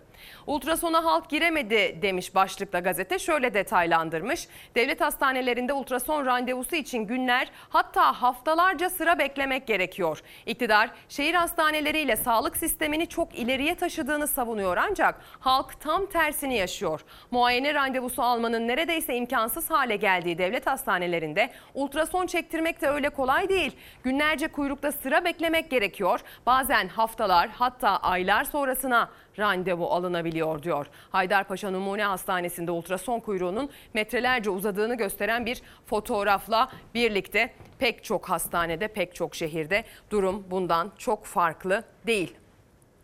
İktidarla muhalefet arasında araba sahibi olmak üzerinden, arabanın ÖTV'sine ödenen miktar üzerinden bir e, karşılıklı atışma söz konusu biliyorsunuz. Sayın Kılıçdaroğlu'nun ÖTV'yi dörtte birine indireceğim, biz gelene kadar bekleyin araba almayın çıkışından sonra aslında konu hız kazandı. Bir de arkasından Cumhurbaşkanı aslında arkasından değil hemen hemen aynı dakikalarda katıldığı canlı yayın programında dedi ki herkeste araba var. Yani bu bizim zenginliğimizin bir göstergesidir. Ama gelin görün ki rakam rakamlara bakıldığında Türkiye Avrupa'nın en az araç sahibi olma imkanına sahip ülkesi. Şu anda bakıyorsunuz her evde araba var. Kapıcısında araba var. Şu anda ikinci el araba yetişmiyor zaten. Bizde şu anda bin kişiye 162 adet otomobil düşüyor ülkemizde. Avrupa'daki rakam 569. Dünyanın en yüksek ÖTV'sini ödüyorsunuz. Dünyanın en yüksek vergisini ödüyorsunuz. Cumhurbaşkanı Erdoğan herkesin altında arabası var dedi ama otomobil sahipliğinde Avrupa'da en son sırada yer alıyor Türkiye. Bin kişiye düşen araç sayısı sadece 162. Avrupa'da ise 569. Aradaki uçurumun nedeni döviz, yüksek faiz ve vergiler. Tüketici araç alamıyor, arabası olanlar da marşa basmaya korkuyor. Bu kadar ÖTV, KDV ee, aslında bir tane araç alıyorsunuz ama ÖTV ve KDV'den dolayı da iki tane devlet alıyorsunuz. Haftalık ben bir depo 1234 liraya falan doluyor. Ayda 4 depo gitse periyodik bakımları var, vergisi var, işte otoban parası var. Yani gerçekten hem alması hem binmesi zorlaştı. Bugün Türkiye'nin en ucuz aşağı yukarı ulaşılabilir yerli otomobilin fiyatı 400-420 bin bandında. Şimdi 420 bin liralık bir aracı bugün almaya kalktığınızda bu aracın zaten ham bedeli 200 bin lira. ÖTV tek başına yeterli değil. Yani ÖTV'yi sıfırlasanız da indirseniz de yeterli değil. Türkiye'de %45'ten %220'ye kadar özel tüketim vergisi uygulanıyor otomobillere. Tüm vergiler kalksa bile en ucuz otomobil 200 bin lira. Asgari ücretli başka hiçbir harcama yapmazsa 5500 liralık maaşıyla ancak 3 yılda bir otomobil sahibi olabiliyor. Hatta o bile tam karşılamıyor. Durum otomobil satış rakamlarına yansıyor. Yılın ilk 6 ayında 1000 tüketiciden sadece 3'ü araç satın alabildi. Yılın ilk 6 ayın sonunda bizde 1000 kişiye 3.29 otomobil satılmış. Yani 3.3. Avrupa'ya baktığımız zaman ortalama 10.5. Yeni otomobil satın alması artık oldukça zor ama aldıktan sonra da kullanması oldukça maliyetli sürücüler için. Vergisi, bakımı, sigortası, kaskosu derken maliyet arttıkça artıyor. Tek bir depo yakıt bile artık neredeyse 1200 liranın altına doldurulamıyor. Maaşa her bastığında büyük bir sıkıntı. Zaten artık gezmek lüks oldu hepimiz için. Yenisini alabilir misiniz? Ya almam mümkün değil. 3-4 bin lira aylık sadece şahsi kullanımda bana masrafı var. Bunun içine vergisi, kaskosu, sigortası dahil. Dahil ettiğimizde bu bana 5 bin lirayı buluyor Aylık. aylık. Sadece akaryakıt fiyatları yüzünden bile otomobiller otoparklardan çıkamıyor. Otomotiv uzmanı Erol Şahin'e göre tüketicinin rahatça otomobile ulaşabilmesi için vergileri asgari düzeye indirmenin yanı sıra kredi faizleri ve döviz kurunun da düşmesi gerekli. Vatandaşın bir kere alım gücünün artması gerekir. Öncelikle bugün resmi de yüzde sekseni, reelde yüzde yüz elliyi aşmış olan enflasyonun insani boyutlara yani yüzde onun altına indirilmesi gerekir. Krediye ulaşımın kolaylaşması gerekir. Maalesef sevgili izleyenler rakamlar aynı şeyi söylemiyor iktidarın temsilcileri ya da Sayın Cumhurbaşkanı'yla. Ee, dolayısıyla bir arabaya sahip olmak maalesef çok çok zor. O arabaya sahip olup parasını ödeyip satın almakla da bitmiyor. O arabanın yattığı yerde derler yani tabiri caizse yattığı yerde aylık masrafını bir iz, e, bir e, röportaj yaptığımız e, yurttaş dile getirdi. 5 bin lira bana yattığı yerdeki maliyeti dedi. Biraz daha fazla kullanıyor olsa 8 bin lira 10 bin lira. Arızası da ona göre artacak. Yedek parça masrafı, tamirat masrafı da ona göre artacak. Yani arabayı satın almakla da bitmiyor maalesef. Mesajlarınıza bakma fırsatım oldu. Birazdan okuyacağım ama ekran başında çokça çiftçi var. Bugün bizden bahsetmediniz diyen. Özellikle buğday üzerinden bugün çiftçilere bir parantez açacağız. Çünkü onların adını anmadan geçtiğimiz bir bültenimiz yok. Ee, CHP milletvekili Ömer Fethi Gürer kendi bölgesinde buğday üreticisiyle bir araya geldi ve ilerleyen dönemde eğer bu buğday konusunu ele almazsak hem savaşın da yaşandığı göz önünde bulundurulursa sevgili izleyenler hem mazotta ÖTV ve KDV'yi indirmemiz lazım hem de özellikle buğday üreticisinin gübresinin %50'sini sübvanse etmemiz lazım. Yoksa çiftçi ekimi daha da bırakır şeklinde konuşuyor. Gübre fiyatları son günlerde yine artıyor. Çiftçimiz diyor ki bu şartlarda üretim yapabilmem giderek benim zorlaşıyor. Önümüzdeki dönemde de ekmeği düşünmüyorum diyor. Şu anda DAP gübre 18 lirayı bulmuş durumda. E sonbaharda ürün ekilecek. O döneme kadar mazotta, gübrede çiftçi desteklenmezse bu yıl ekim alanlarının daralma ihtimali artar. Bunun için mazotta ÖTV ve KDV mutlaka kaldırılmalı. Ayrıca buğday için çiftçinin gübresi yarı yarıya sübvanse edilmeli ki çiftçi gübre atabilsin. Çoğu yerde bu yıl gübre atılmadı. Atılmadı evet. Gübresiz üretim oldu. Ee, gübresiz üretimler biraz düşüktü no- normal gübreli yerlere nazaran. Onun için de verimi artırmak için gübre atılması Tabii, lazım. gübre atılması Onun için şart de yani. çiftçinin desteklenmesi lazım. Evet. Ülkemiz buğdayda 20 milyon ton ortalama üretim yapıyor. Dahilinde işleme rejimi kapsamında da yurt dışından 8-10 milyon ton buğday alıyor. Esasında Ukrayna-Rusya savaşı gösterdi ki her ülke kendi kendine yeterliliğiyle ayakta durabilir. Bu nedenle buğday ekim alanlarını artırmak için mutlak surette üretici desteklenmeli ve teşvik edilmeli. Girdi maliyetleri düşürülmeli. Aksi takdirde bu yıl Toprak Mahsulleri Ofisi 1000 lira prim vererek ürün alabilir noktaya gelse de önümüzdeki yıllarda sorun devam edebilir. Toprak Mahsulleri Ofisi'nin bu yılki uyguladığı taban fiyat en azından çiftçi tüccarın eline bırakmadı. Eğer savaş bölgesinden buğday akışı sürekli arz etmezse önümüzdeki süreçte dünyanın genelinde buğdayda bir sıkıntının da sürebilirliği görülüyor. Bunu aşmanın yolu çiftçiyi desteklemekten geçiyor. Bunu aşmanın yolu çiftçiyi desteklemekten geçiyor. Ukrayna ile Rusya arasındaki durum malum. Rusya Ukrayna'yı işgal ediyor. Ukrayna deposundaki tahılı e, dünyayla ve Türkiye ile buluşturabilmek için bir takım anlaşmalar yapmanın peşinde. Ama bu anlaşmaların imzası kurumadan e, Rusya'nın, Ukrayna'nın o belirli noktalarını e, bombaladığına dair haberler de geliyor sevgili izleyenler. Türkiye elini taşın altına koydu. Bir ara buluculuk görevini üstlendi. Bu anlamda e, güzel de bir tavır sergiliyor aslında. Sadece kendisi için değil e, gıda krizine topyekün bir çözüm bulma arayışında rol sahibi. Ukrayna tahılına İstanbul'dan takip başlığıyla dün itibariyle açılışı yapılan koordinasyon merkezinin haberini Hürriyet gazetesi ilk sayfasından genişçe vermiş. Ukrayna'dan İstanbul'a yapılacak tahıl sevkiyatını takip edecek. Müşterek Koordinasyon Merkezi İstanbul'da Milli Savunma Üniversitesi'nde açıldı. Açılışı Milli Savunma Bakanı Hulusi Akar yaptı diyor. Koordinasyon Merkezi Ukrayna tahılını taşıyacak gemilerin İstanbul'a varıncaya kadar seyrini ve güvenliğini takip edecek diyor. Biz de dünyada bu gelişmeleri tabii yakından takip ediyoruz. Ama işte adamlar e, işgal altında olsalar da bombalar üstlerine yağıyor olsa da depolarında ürettiklerini satmanın yolunu arıyorlar ve hala bir şekilde dünyanın onlara ihtiyacı devam ediyor sevgili izleyenler. Bu da üreten ülke olmanın gücünü aslında bize bir kez daha gösteren bir durum. Biliyorsunuz Fox ekranında pek çok alışkanlığınız var. Çalar Saat onlardan bir tanesi. Fox Ana Haber onlardan bir tanesi. Yeni bir alışkanlığa hazırsanız eğer, yeni bir yarışma programına hazırsanız eğer hemen size biraz bahsedelim kendisinden. Ee, ismi Kazanan Restoran olacak. Tüm iddiasıyla geliyor. Birbirinden iddialı yarışmacılar kıyasıya bir mücadele, heyecan ve eğlence bir arada. Fox'un yeni programı Kazanan Restoran başlıyor. Önce de pizza buldular ondan sonra lahmacun oldu. Hayır önce pizza buldular sonra eksik gördüler geliştirip lahmacunu yaptılar. Başarılı sunucu İlker Ayrık'ın eğlenceli sunumuyla restoranını büyütmek ya da lezzetine, işletmeciliğine güvenip bir restoran açmayı hayal edenler yarışacak.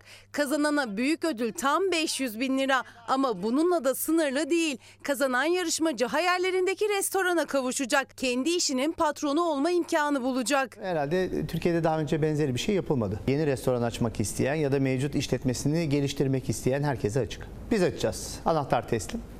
Bir ekmek teknesi hediye edeceğiz. Bakalım kim 500 bin liraya patronlarla ortaklık kurmaya veda edecek. Stüdyodaki şef patron Murat Bozok ve Türkiye'nin büyük restoran patronlarından Gamze Cizreli ile Cüneyt Asan değerlendirme yapacak. Bir mobil yemek uygulamasının kullanıcıları da yarışma sırasında yemek siparişlerini verdikten sonra değerlendirme yaparak kazananı belirlemekte önemli rol oynayacak. Çok iyi yemek yaptı, pakete koydu, gönderdi. Eve vardın, açtın, hepsi birbirine girmiş. Olmaz. Kazanan Restoran ilk bölümüyle bu akşam yeni bölümüyle de cumartesi akşamı saat 20'de Fox'ta heyecan ve eğlencenin hiç eksik olmayacağı Fox'un yeni programı Perşembe ve Cumartesi akşamı olmak üzere haftanın iki günü Fox izleyicisiyle buluşacak. Hem hayırlı olsun hem de afiyet olsun diyelim. Reklama gidelim.